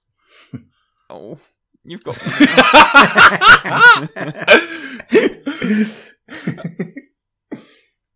But after that came Men in Black 4, Men in Black International. Can Will Smith revitalize his career? Finally. Oh, well, he's not even in this one, so. uh, let's let's hear what we thought of that. He's not snarling. He's sneezing. In our Men in Black episode, I spoke about how I couldn't quite get my head around the fact that this was happening and how happy I was that they were just making a straight up sequel that didn't wipe Mhm. the slate clean. But it was even more of a sequel than I was expecting. You know, it had the same font as the other three films. It, it it was just little things like that. I still can't quite believe this film got made and released, and it's not doing that well financially, which kind of backs up how I feel. You were very scathing about this I film's was. prospects. I feel entirely uh, validated by that by watching the film. Yeah, I think this film is pretty much exactly on par with Men in Black 2 and 3. do you really though? Yeah. Mm. So your first big issue was you were convinced that Chris Hemsworth was just going to be Thor in the film. Yeah. He wasn't, was he? Yes, he was. No, he wasn't. He was. No, he was not. He was not doing a big pompous like he wasn't doing all this like, you know, he, he was he was doing a kind of suave James Bond pastiche. He was Chris Hemsworth, you know. I haven't got a problem with it necessarily, and, and there's plenty of actors out there who are, you know, just stars and they kind of just do their one thing, and and that's fine. But it didn't bring enough to this particular film for me. I liked that he was doing a James Bond thing. I thought it added a nice new flavour to the proceedings. I mean, I, I just enjoyed on a personal level that it was largely set in the UK. That's often a uh, a thing. Mm. I thought Tessa Thompson was good. I thought Tessa Thompson was fine. I mean, to be honest with you, I, I don't want to blame the sort of the, the the the players here. I just think the whole thing just lacked drive, energy. Just It, it felt like it lacked drive and, and cohesion, but I think the exact same stuff is true of Men in Black 2 and 3. Mm. They're all kind of messy films that I forgive a hell of a lot of. I, I Yeah. honestly don't think there's much difference in terms of quality here. I think the only major difference is this one doesn't have Will Smith and Tommy Lee Jones in it, and apparently that was Mm, it's a big difference, The though. other two films were coasting on for everyone else. It is a big I don't think that I don't think that was really the draw for me. I, I think I was enjoying the aliens. Emma Thompson comes back for far, far, far too small a role. yeah, more little more than a cameo, really, and just there to create a sense Mm, Two scenes, that we're in the same story world. I think. Yeah, it was just a shame because I wanted more from her. They could have easily worked her into the plot more, but I guess we've also got Liam Neeson as, as the yeah. Well, that's head of British sorry, Men in Black. Sorry, substitute for Emma Yeah. I mean, he's Thompson and Rip Torn. he's- He's, just shit. I, I mean, I don't know. Uh, has this come up on this show before? That I think Liam Neeson is shit. Yeah, you've moaned about it before. Because he is shit, and this film was further proof of that. In terms of this film, he was just like, yeah, what, fine. He was fine. He got Yeah, away with fine. it. But even then, it was the most lifeless. I honestly, I think his voice is getting so deep, like he's acting for whales. I, I could barely like hear what he was But saying. it, but it's not just deep. It's deep and light. It's deep and soft. It, it so whales is a good analogy because it's it's like the sound. It's like he's talking on the wind when he talks. it's just so there's no but there's no power behind it. It just Yeah, yeah. everything he says is just thrown away, and it feels like he's done one take of everything. Which probably I mean that maybe that maybe that was true of the film, but oh, he's just you know who was a bit shit, and it really saddens me because he's he's done this twice now in in uh, quick succession, and I used to think quite a lot of him, but Um, I, I assume you're talking of Rafe Spall Yeah. because he's the the next sort of big big thing in it. What else did you hate him in then? I'm trying Jurassic to remember. World? I've looked. At, I think it was Jurassic World: Fallen Kingdom, which I, I really liked on the whole. But I know what you mean about him. Like, uh, he, he felt like he'd walked off the set of Johnny English. yeah, it did. It felt like a, he was in a different film. Yeah, I would put that perhaps more on the director than on him. That, you Yeah, know, I mean, I, I I really like Rafe Spall. I've seen him do good stuff, good comedy stuff. But no, I I, I do really like him. So he was so one dimensional in this film until they until the sort of twist at the end where he oh he's actually a bit of a good guy. Even That's it. The problem in this is that they're setting up this whole idea of like who's the bad guy. Like we don't know who's working against us behind the scenes. They're obviously Which to him. Look, you have to be an asshole so that everyone thinks it's you, and then we can change it around so it's this guy. But it, but he was just like the most boring Ben Miller asshole. Harsh but fair, I think. I loved that concept. Someone's poisoned. There's a mole in Men in Black and all that shit. Mm. Go on all espionage thriller on it within this James Bond context. Yeah, great. It was just the most banal, obvious, lazy way of doing it. So like, uh, it was fine, but whatever. Um, the the one thing that maybe did feel a bit tonally off was the uh, the villains, the kind of obvious villains, the two shapeshifty people. Oh, the Les twins. Purely, yeah, purely because the other three films have had kind of big comedy villains in one wa- one form or another. You know, they're they're kind of certainly the first and third film have big comedy performances that are also quite menacing. The third film they got an out and out comedian in.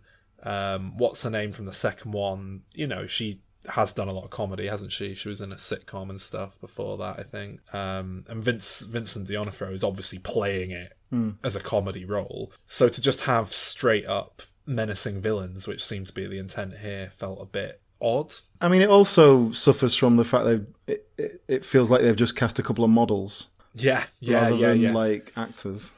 So let's talk about the best character in it and the best performance. Frank the Pug? Nope. Um, The worms.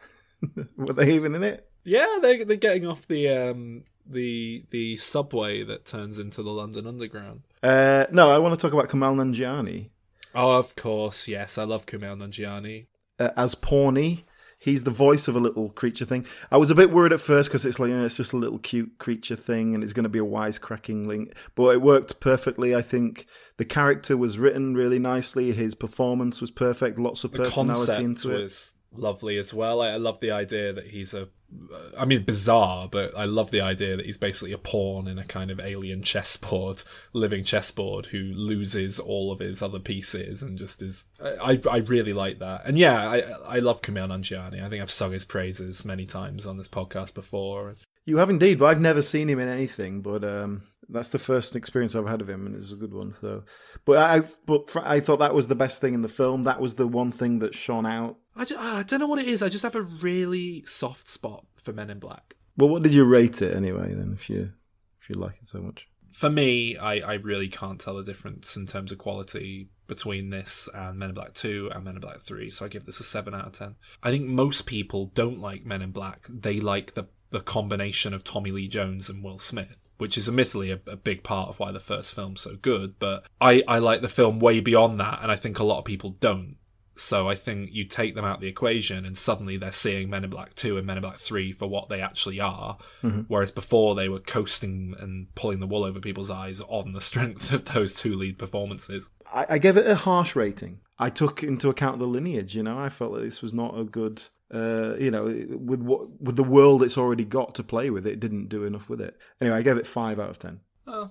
Did you like Alan? The uh, hilarious, subtle joke where he because he because I don't know if you know this, Chris Hemsworth plays a character called Thor. Oh God! Oh God!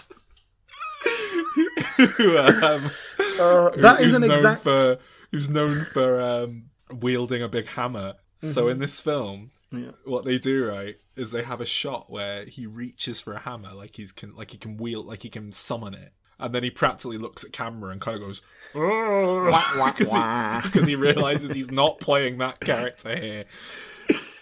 It was like if, if in Men in Black they'd gone through a record store and Will Smith has been casually looking at a Fresh Prince album, or Tommy Lee Jones would be looking at it and then go, "Oh, I don't listen to this urban music." Yeah, it'd be like if in Men in Black 2 they'd basically recreated scenes from The Fugitive, and then Will Smith had started doing some beatboxing because, as we know, he is the the world's uh, foremost beatboxer.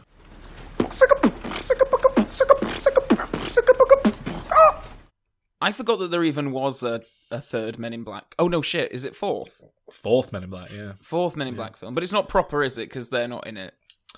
Well, I It's a- I it's think a- you should watch it. It's the same universe and everything, definitely. Yeah, It goes out of its way to to tie it in a lot more than I thought it would. To be honest, to the other three, I um uh, I enjoyed it, and I think you should watch it, Calvin, because it's doing a whole James Bond thing. That it's it's set in it's set in the UK.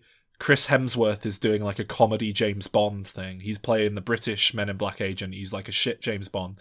Not a shit James Bond. He's just James Bond. He's like he's shagging alien women, and I mean that sounds like Captain Kirk, but he's doing it in like like gambling casino places and stuff. It's they're doing a Bond thing. I think you'd respond to, but I don't know if you'd like the rest of it. Mm, Okay. Uh, anyway, uh, that was Men in Black. And lastly, for this week, we are going to cover Toy Story 4, the uh, questionable The n- not Um, necessary at all. extension of the Toy Story trilogy. really f- finished off that trilogy. Yeah, kind of they made unnecessary epilogue. You are a sad, strange little man, and you have my pity. So, Toy Story 4 uh, just came out today. Yeah. Uh, and we both went to see it on the first day. My thoughts are still not settled. We said, you know, Toy Story 3 was the perfect ending. It was, a, it was a, an enclosed trilogy. We've had our emotional payoff. It's done. Yeah, and then and then we said that we just couldn't quite get on board with this new one. But then reviews started coming in, and they all suggested, no, no, it is actually really brilliant, and the whole thing that they wouldn't go back and make another one if they didn't have a really good idea for it is Yeah. legit, and they really haven't. They've really kept the quality up. Mm. So, so where Um, was that good idea then? Because I don't think I saw it. I mean, uh, for me, this is Avengers Endgame all over again, Alan. Oh, yeah. because I- that was a great film. Like, really, I thought it was a great film, but I don't know if great's good enough. I, if if you're gonna go back to this perfect trilogy hmm and open it up again, you've got to do better than a than an eight out of ten. It's got to be. I mean, that's what I'm giving it. Eight out of ten, right there. Eight out of ten. but you've got to do better than that. If if Toy Story one for me was a ten out of ten, and Toy Story three was a three uh, a nine out of ten, is what I think I Yeah. gave it. You've got to you've got to come back hard. And I, and I'd Mm. heard this film was emotionally devastating. You are reopening something that's been closed and you're starting again. So why? Why would you do that? and and the whole film all the way through i mean it, it just it felt like an epilogue and i don't think that's necessarily the worst thing in the world i i quite exploring woody's life after toy story 3 and not being the favorite toy anymore and Mhm. his romance with bo peep as well i i actually was all right with that but basically the film peaked for me right up front with the flashback scene where he says goodbye to bo peep Hmm. that that for me was That was classic Toy Story. yeah. a beautiful moment. That that was this beautiful, really quite emotionally devastating, but in a very subtle way, scene of of you know two lovers being torn apart by circumstance, which is a very you know is a relatable thing. I'm, I'm sure most people go through some variation of that in their lives at some point. I I I thought right up front. I mean, it made me cry. Basically, that opening scene, not opening, but right near the Mm. front, wherever it was, it made me cry. And and I I thought, oh god, this film's going to be amazing. And then it just never. It was Mm. downhill from there. It never quite got up to that. And Mm. and the very end of the film was sort of in the same territory, same ballpark, but it was I don't know, it just just nothing it it all felt a bit diminishing returns, even down to the the sort of post credit stinger with Mrs. Forky that was just Mrs. Potato Head all over again. It was- if you're making a new film in any series, really, if you're bringing the average standard of that franchise down, then you shouldn't do it. And I think that's more significant once you're three films deep. And and it's it's a shame because honestly, I can't think of a fourth film in a franchise that's better than this. But at the same time, it's not good enough. Well, like I say, I actually don't. Th- I have to get into this Go because on, go on. I, I don't think it was particularly well uh, structured. Uh, well, no, the, st- the the sort of journey element of it was was okay. I, well, this But- is it. I think I think on a purely kind of technically written basis, I think it was a pretty great screenplay. Yeah, mm, Pixar well- have that shit down. They introduce a lot of new characters, which means our older characters are essentially just there for the sake of, oh yeah, remember them. Oh, they all get a line, yeah. But also the problem with that is that the new character we brought in, I felt some of them weren't necessary. I liked most of the new ones from what I can remember. I'm trying to think. I don't think there were actually that many new characters It- compared to Toy Story 3, for example. Uh, like the Key and Peele bears, I just don't think they needed to be there. If they hadn't been there, it wouldn't have affected anything. Yeah, I guess. and then they- I, I liked them. Make that, you know, Hamm and potato head or whatever. You know, it's like let's use the characters we've got. I know what they're all dead, but you know, Hey, how about how about Hamm and Potato Head get glued together? Yeah, exactly. And then you make whatever. Hey, yeah, or yeah. Hamm and Rex, I guess, if you're trying to keep potato head out of it. Uh, Yeah, it just didn't bring enough new things. Yeah. And the whole thing with Buzz getting involved and then introducing them just felt so oh, Buzz annoyed. Buzz was so out of character. What was that? Buzz is suddenly That- a simpleton in this film. He's never been. Exactly. It's like they're taking him back to his original settings and he's like a naive, you know? He's never been a dimwit before. Yeah, he didn't was all. naive in the first film. He, he and and then Toy Story Two kind of went out of its way to be like, no, look, he's a he's a very smart, capable member of the gang now. Whereas this was just like, oh, it's Tim the Toolman Taylor. The stuff they did with his character was just like, what? He's 15 years in now. What's that about? Yeah, but it's baffling. But that, but the whole plot, that whole element, just felt like, oh, we've got to do something with Buzz. Let's stick it in there. It felt like a subplot that didn't need to be there. Then there's just other little, like the little Giggles Mc, whatever it was called, the little Polly Pocket thing. That I, I like that Peep's. purely for the sight gag of introducing them. I, I thought that was a really nice thing to get that toy. But to be honest, you could have just introduced them for that sight gag, and then that was it. Then they go the same way we met. The Carl, you know, the same Ball. way Carl Weathers came along and said hi, and then went away. Yeah, exactly. Yeah, it was just yeah, and it was just like, and then okay, now we've got this character that just isn't adding anything. Um, one th- one one of the new characters that I liked was um, I assume Keanu Reeves. Keanu Reeves one, whatever his name was. The performance was really nice. Actually, I've never don't think I've ever seen Keanu Reeves do voice work. I don't Keanu, think. Keanu but- Reeves is having a real moment at the minute, isn't he? It, it's. I think everyone realised that he looks like me, and it's given his career a bit of a him a boost. boost, yeah. yeah. It's almost like we're only paying lip service to the idea that they have to hide from people. They just pretty much do oh, whatever they yeah, want. yeah. Especially at the end. It was definitely crossing the line. Yeah, especially at the end when they're driving a fucking RV, and Yeah, I agree. yeah, it yeah. was just a bit like, ugh, this is. I appreciate you have to go too far with those things, like at moments, but it's like the whole film was just like, what the. F-? Mm. How did you did you like Forky? You either make that the story of the film, make that the central sort of point of the film, or don't. And it was kind of half and half. He was. He was the he was the sort of the kickoff, the catalyst of the whole thing, and and he's the big thing in the beginning, and then for the second two, well, for the sort of two last two thirds of the film, he's just another character who sort of helps out here and there. Like, go with it or don't, and and explore that territory of what is he? Is he different, or does he have to find himself? Is he does he have to find his own identity because he hasn't got a backstory or whatever bullshit you want to do? Yeah. So it just Yeah. felt it felt lost. Like it's what I mean. Like I don't like I say I don't think the script was that good. I don't think it was that tight. And I thought he might. I, I thought at first it was going to end with him getting thrown away in some way. Like maybe he would Yeah, break know, and then throw him away, and he would be like, "No, no, this is okay. I'm. This is my sort of destiny."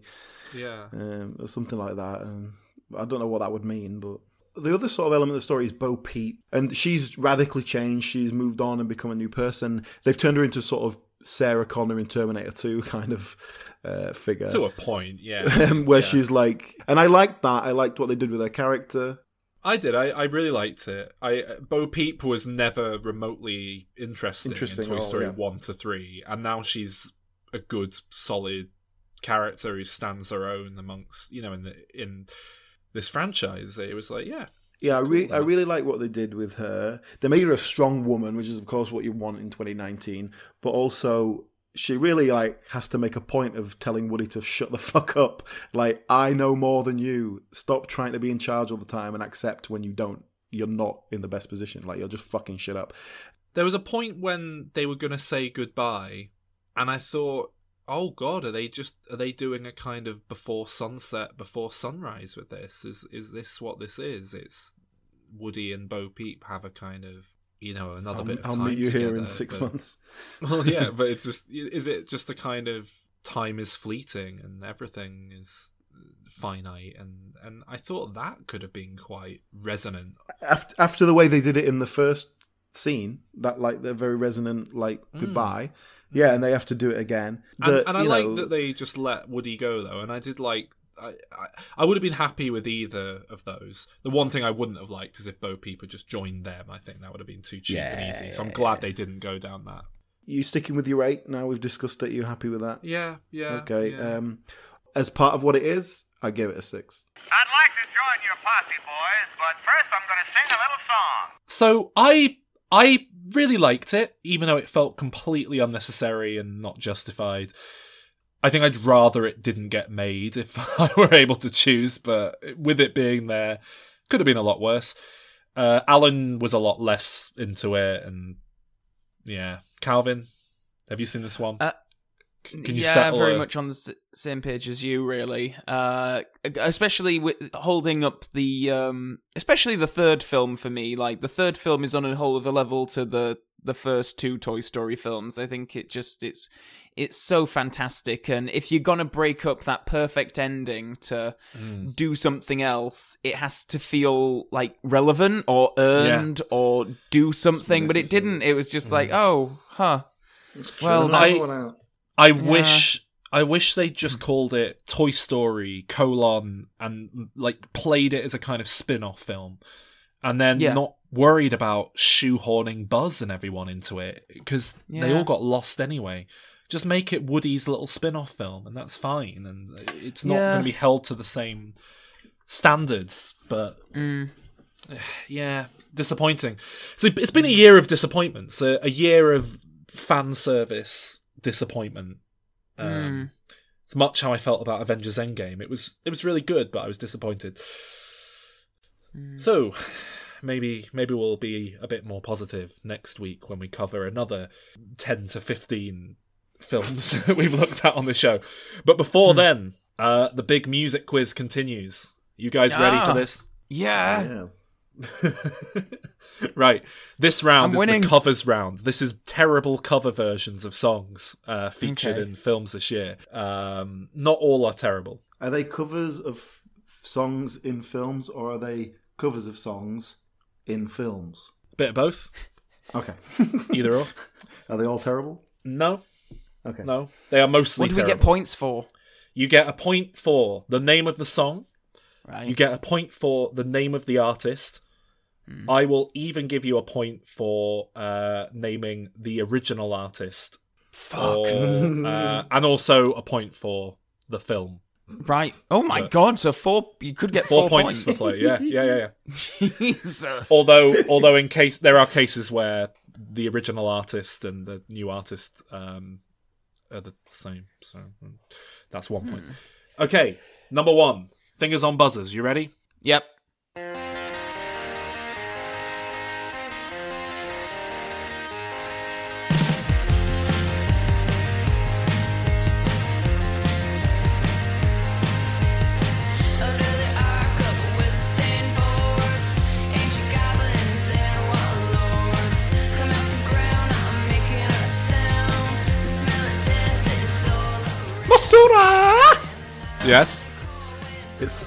I don't want to be buried in a pet cemetery. Ding, ding, ding. It is. It is Pet Sematary.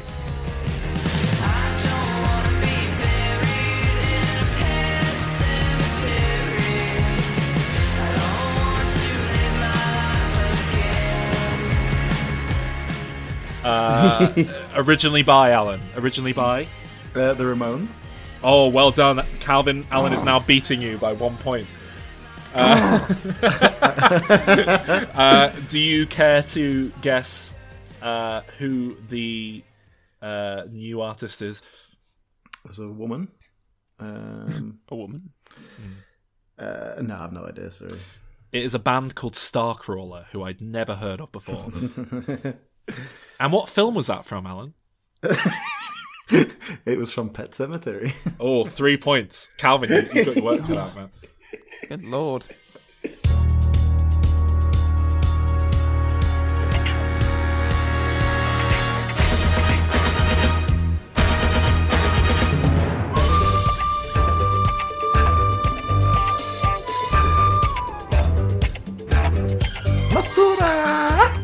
Go on, Alan. Um, I mean, I don't know what it's called. It sounds like the Charlie's Angels theme tune to me. is. Oh no, it's my turn. Cabin. Um, is it something from Once Upon a Time in Hollywood? Oh, Nope. that's an obvious. Oh, really? That seemed the obvious guess. Can I guess the artist? Uh, The sure. original artist. Is it Isaac Hayes? It is Isaac Hayes. Have they done another Shaft? I don't... they did. They did a new Shaft. Oh my god. Oh, good It, lord. it was a lot less bad than it might have been. I, it, it, it, it, it brought back the original Shaft as Granddaddy Shaft. It brought back Samuel L. Jackson as Dad Shaft. uh, Oh, really? Shaft. Third and it introduced a new son of Son of Shaft, uh, who probably will never go on to be in another Who, who played it? Shaft Yeah, movie. who Some was- who's the God knows who knows. Uh, that was the main title from the new version, uh, as as arranged by uh, Christopher Lennertz. So he gets All a right. point for that. He gets two. He gets one for Isaac Hayes and one for one for Shaft. All right. Next up, Wah, wah, wah. Uh, no, no. Uh, well, No? that's me. Um, Yeah? That is "I Wanna Hold Your Hand" by Yes. the Beatles, correct? which I'm assuming featured in uh, uh, Once Upon a Time in Hollywood. No, But- that's not I that's do- not the one I thought you were going to guess. But uh, no, Oh. no. But I do get the two points. Yeah, go on. Yeah, go on.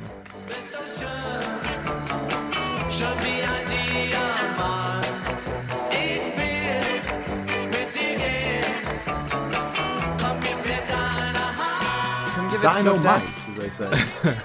No, it's uh, "Come Gib Komm gib mir deine Hand" by the Beatles. oh, it's German. A German language cover they performed of their own song. Oh, Is- what? Oh, really? that's really cool. Is it from the German version of Once Upon a Time in Hollywood? No. It Downton is uh, the only instance of a, a song in this game not being produced for the film itself. I just Okay. threw it in there because it was a nice moment in an otherwise not particularly good film. Uh, doesn't sound like you're going to get it. That was used as the opening credit song for Jojo Rabbit. They they cut loads of archive footage of Hitler with adorning crowds over the top of it, kind of like Beatlemania. It was all all very cool. I I was sort of hoping you were going to go for yesterday, but you didn't fall into my trap. It's the only Beatles song that I like. or no, actually, I don't know any others. Just trying to be like James Bond. Right, here we go.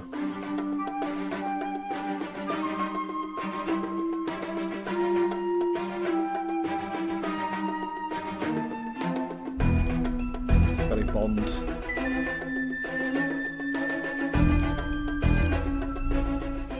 I know that tune. Yeah, it sounded like a Bond theme.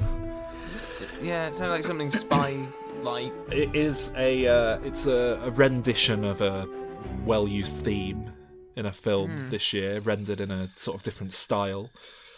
Um, that was uh, that piece particularly is called "The How Works," but it is of course the Avengers theme tune uh, by Oh. Alan Silvestri, as it featured at one point in Avengers Endgame for the time heist portion. They did a kind of 60s, 70s heist version, which was cool. All right, you should both get this one soon. So, fingers on buzzers.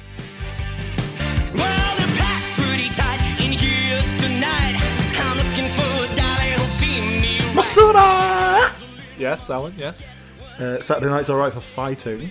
correct. Ah. In Rocket Man, presumably. Yes, Uh, correct. original artist will be Elton John. correct. Uh, is the new artist Taron Egerton, I guess? yeah, yeah, yeah. Uh, and Kit Connor, who I believe is a kid, doing some of it. Yeah. Oh, yeah, yeah. Calvin, you should have got that. You saw that one. Yeah. yeah. I don't really know Elton John that well. I'm seeing him next year Oh, before he dies. Yeah, I got. I've had tickets for like a like a year and a half. Oh my god. Had to get him that far in advance. They were my Christmas present last year, I believe. Aww.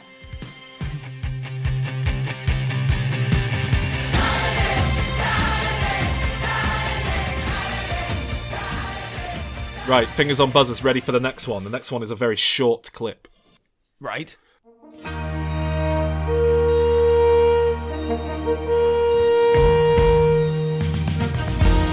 Oh, oh, wow, wow, wow. Yeah, Calvin. Well, that is the uh, 20th Century Fox opening fanfare. Nope.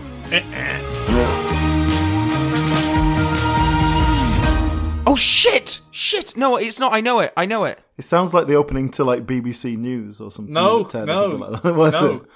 no. I know Calvin, do you want to jump in? Go You can jump go back on, in now. Calvin. Yes, it's the uh, uh, opening theme to the Universal. Uh, yes, yes. logo. Universal. Yeah, Universal Studios opening fanfare. Originally composed by Jerry Goldsmith, I believe. Is that so? Is it? I don't know. I'll take your word for Do you it. want and to look this up? Yeah, look it up. Oh, okay. right, one sec. I'll have a look. Yeah, I was right. Compose well, um, for the the new version, it's composed by Brian Tyler, based on the original logo music by Jerry Goldsmith. Huh. Well, that version there, Uh, put together by Daniel Pemberton for the film Yesterday. oh, right. It is the one bearable cover from the film Yesterday. Do I, how many points do I get for that? Uh, two. Yeah. right, Alan, Alan, you ought to get this. I don't think Calvin will get this next one. Hmm.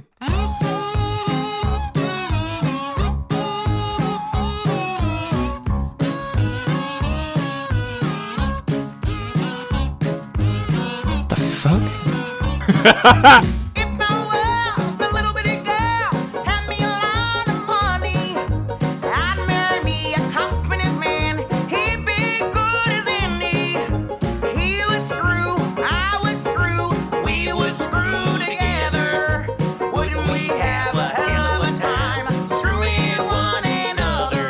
Pay attention to the male vocals. A little bitty boy had a whole lots of money. I'd marry me a elevator girl. She'd be good as any. She'd ride up and I'd ride up and we'd go. No? No, hmm, I couldn't quite. I couldn't make out what they were saying very well. You did recognise my voice there, Shrek. Is it Eddie Murphy? I mean, it is Eddie Murphy, but I'm not giving you a point for that. I gave that Thank goodness. with my with my pitch perfect Eddie Murphy impression. uh, what's he been in? But I've not been in too many films these days, Shrek. So, uh... No, what has he been in? oh come on, Alan, you, you were pushing for us to fit this into the the show, into the schedule. It was too late that we found out about it. Well, uh, that is Ballad of a Boy and a Girl, performed by Eddie Murphy and Da'Vine Joy Randolph uh, originally performed by Rudy Ray Moore, as uh, heard in the film Dolomite is My Name, the, the sort of biopic mm. of Rudy Ray Moore, which uh, oh, yeah. was, was very good, actually. Not bad. I haven't seen it. I still haven't seen it. All right, guys, you should get this one.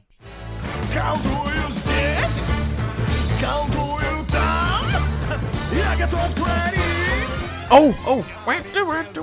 Yes, Calvin, yeah. Is it Will Smith, Friend Like Me? Oh, I mean, it is Friend Like Me, but no. What's that from, though? Who's it What, originally Aladdin? by? Yeah.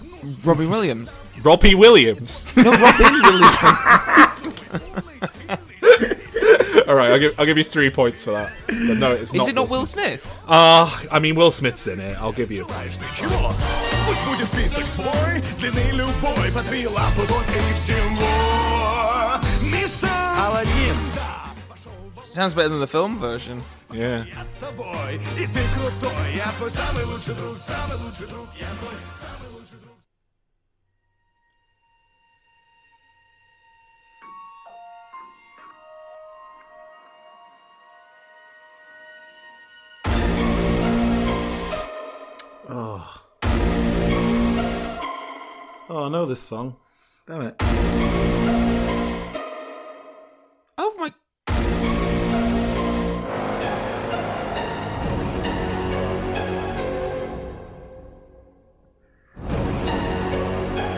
Yeah, I recognise the song. I can't place it. Oh. I mean, it sounds like the Deep Blue Sea theme, but I don't think it's anything to do with that.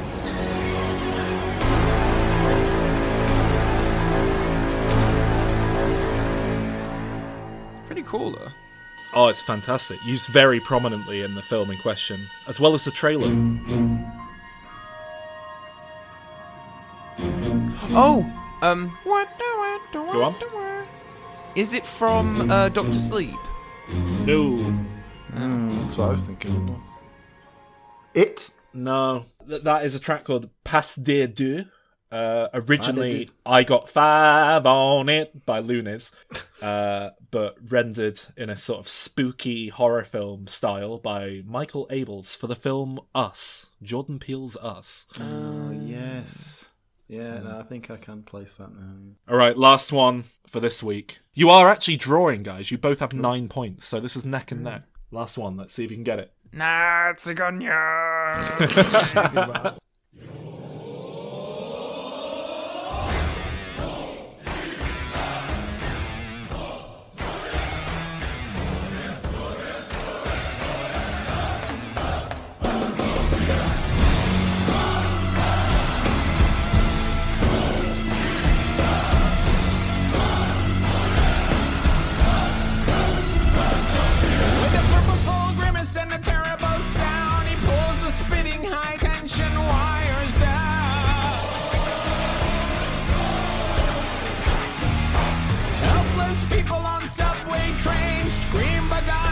as he looks in on them.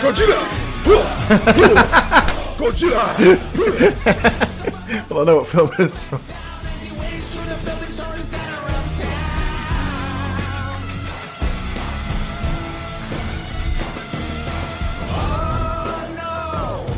They say he's got to go, go, go, Godzilla. Um, Masura! Yes, Alan, yes. I can't believe you didn't buzz in for that, Calvin. The film must be uh, Godzilla, King of the Monsters. Yes, correct. Um, is it a Black Sabbath song? I'm I'm hearing. No, no. Godzilla! Godzilla! Sorry, sorry! Well, the song was originally Godzilla by Blue Oyster Cult, but this is the Godzilla Diminishing Returns remix, uh, as Ooh. put together by Bear McCreary, uh, featuring Serj Tankian and also featuring Sol Harris on additional Oh. vocals.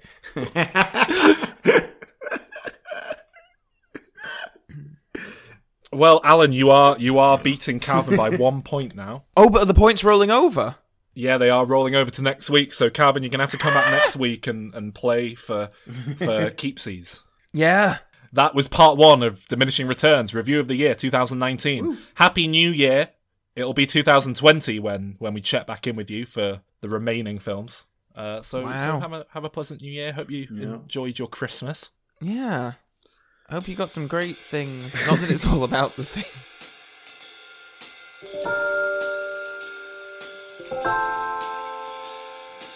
Thank you for listening, and thank you for a wonderful 2019.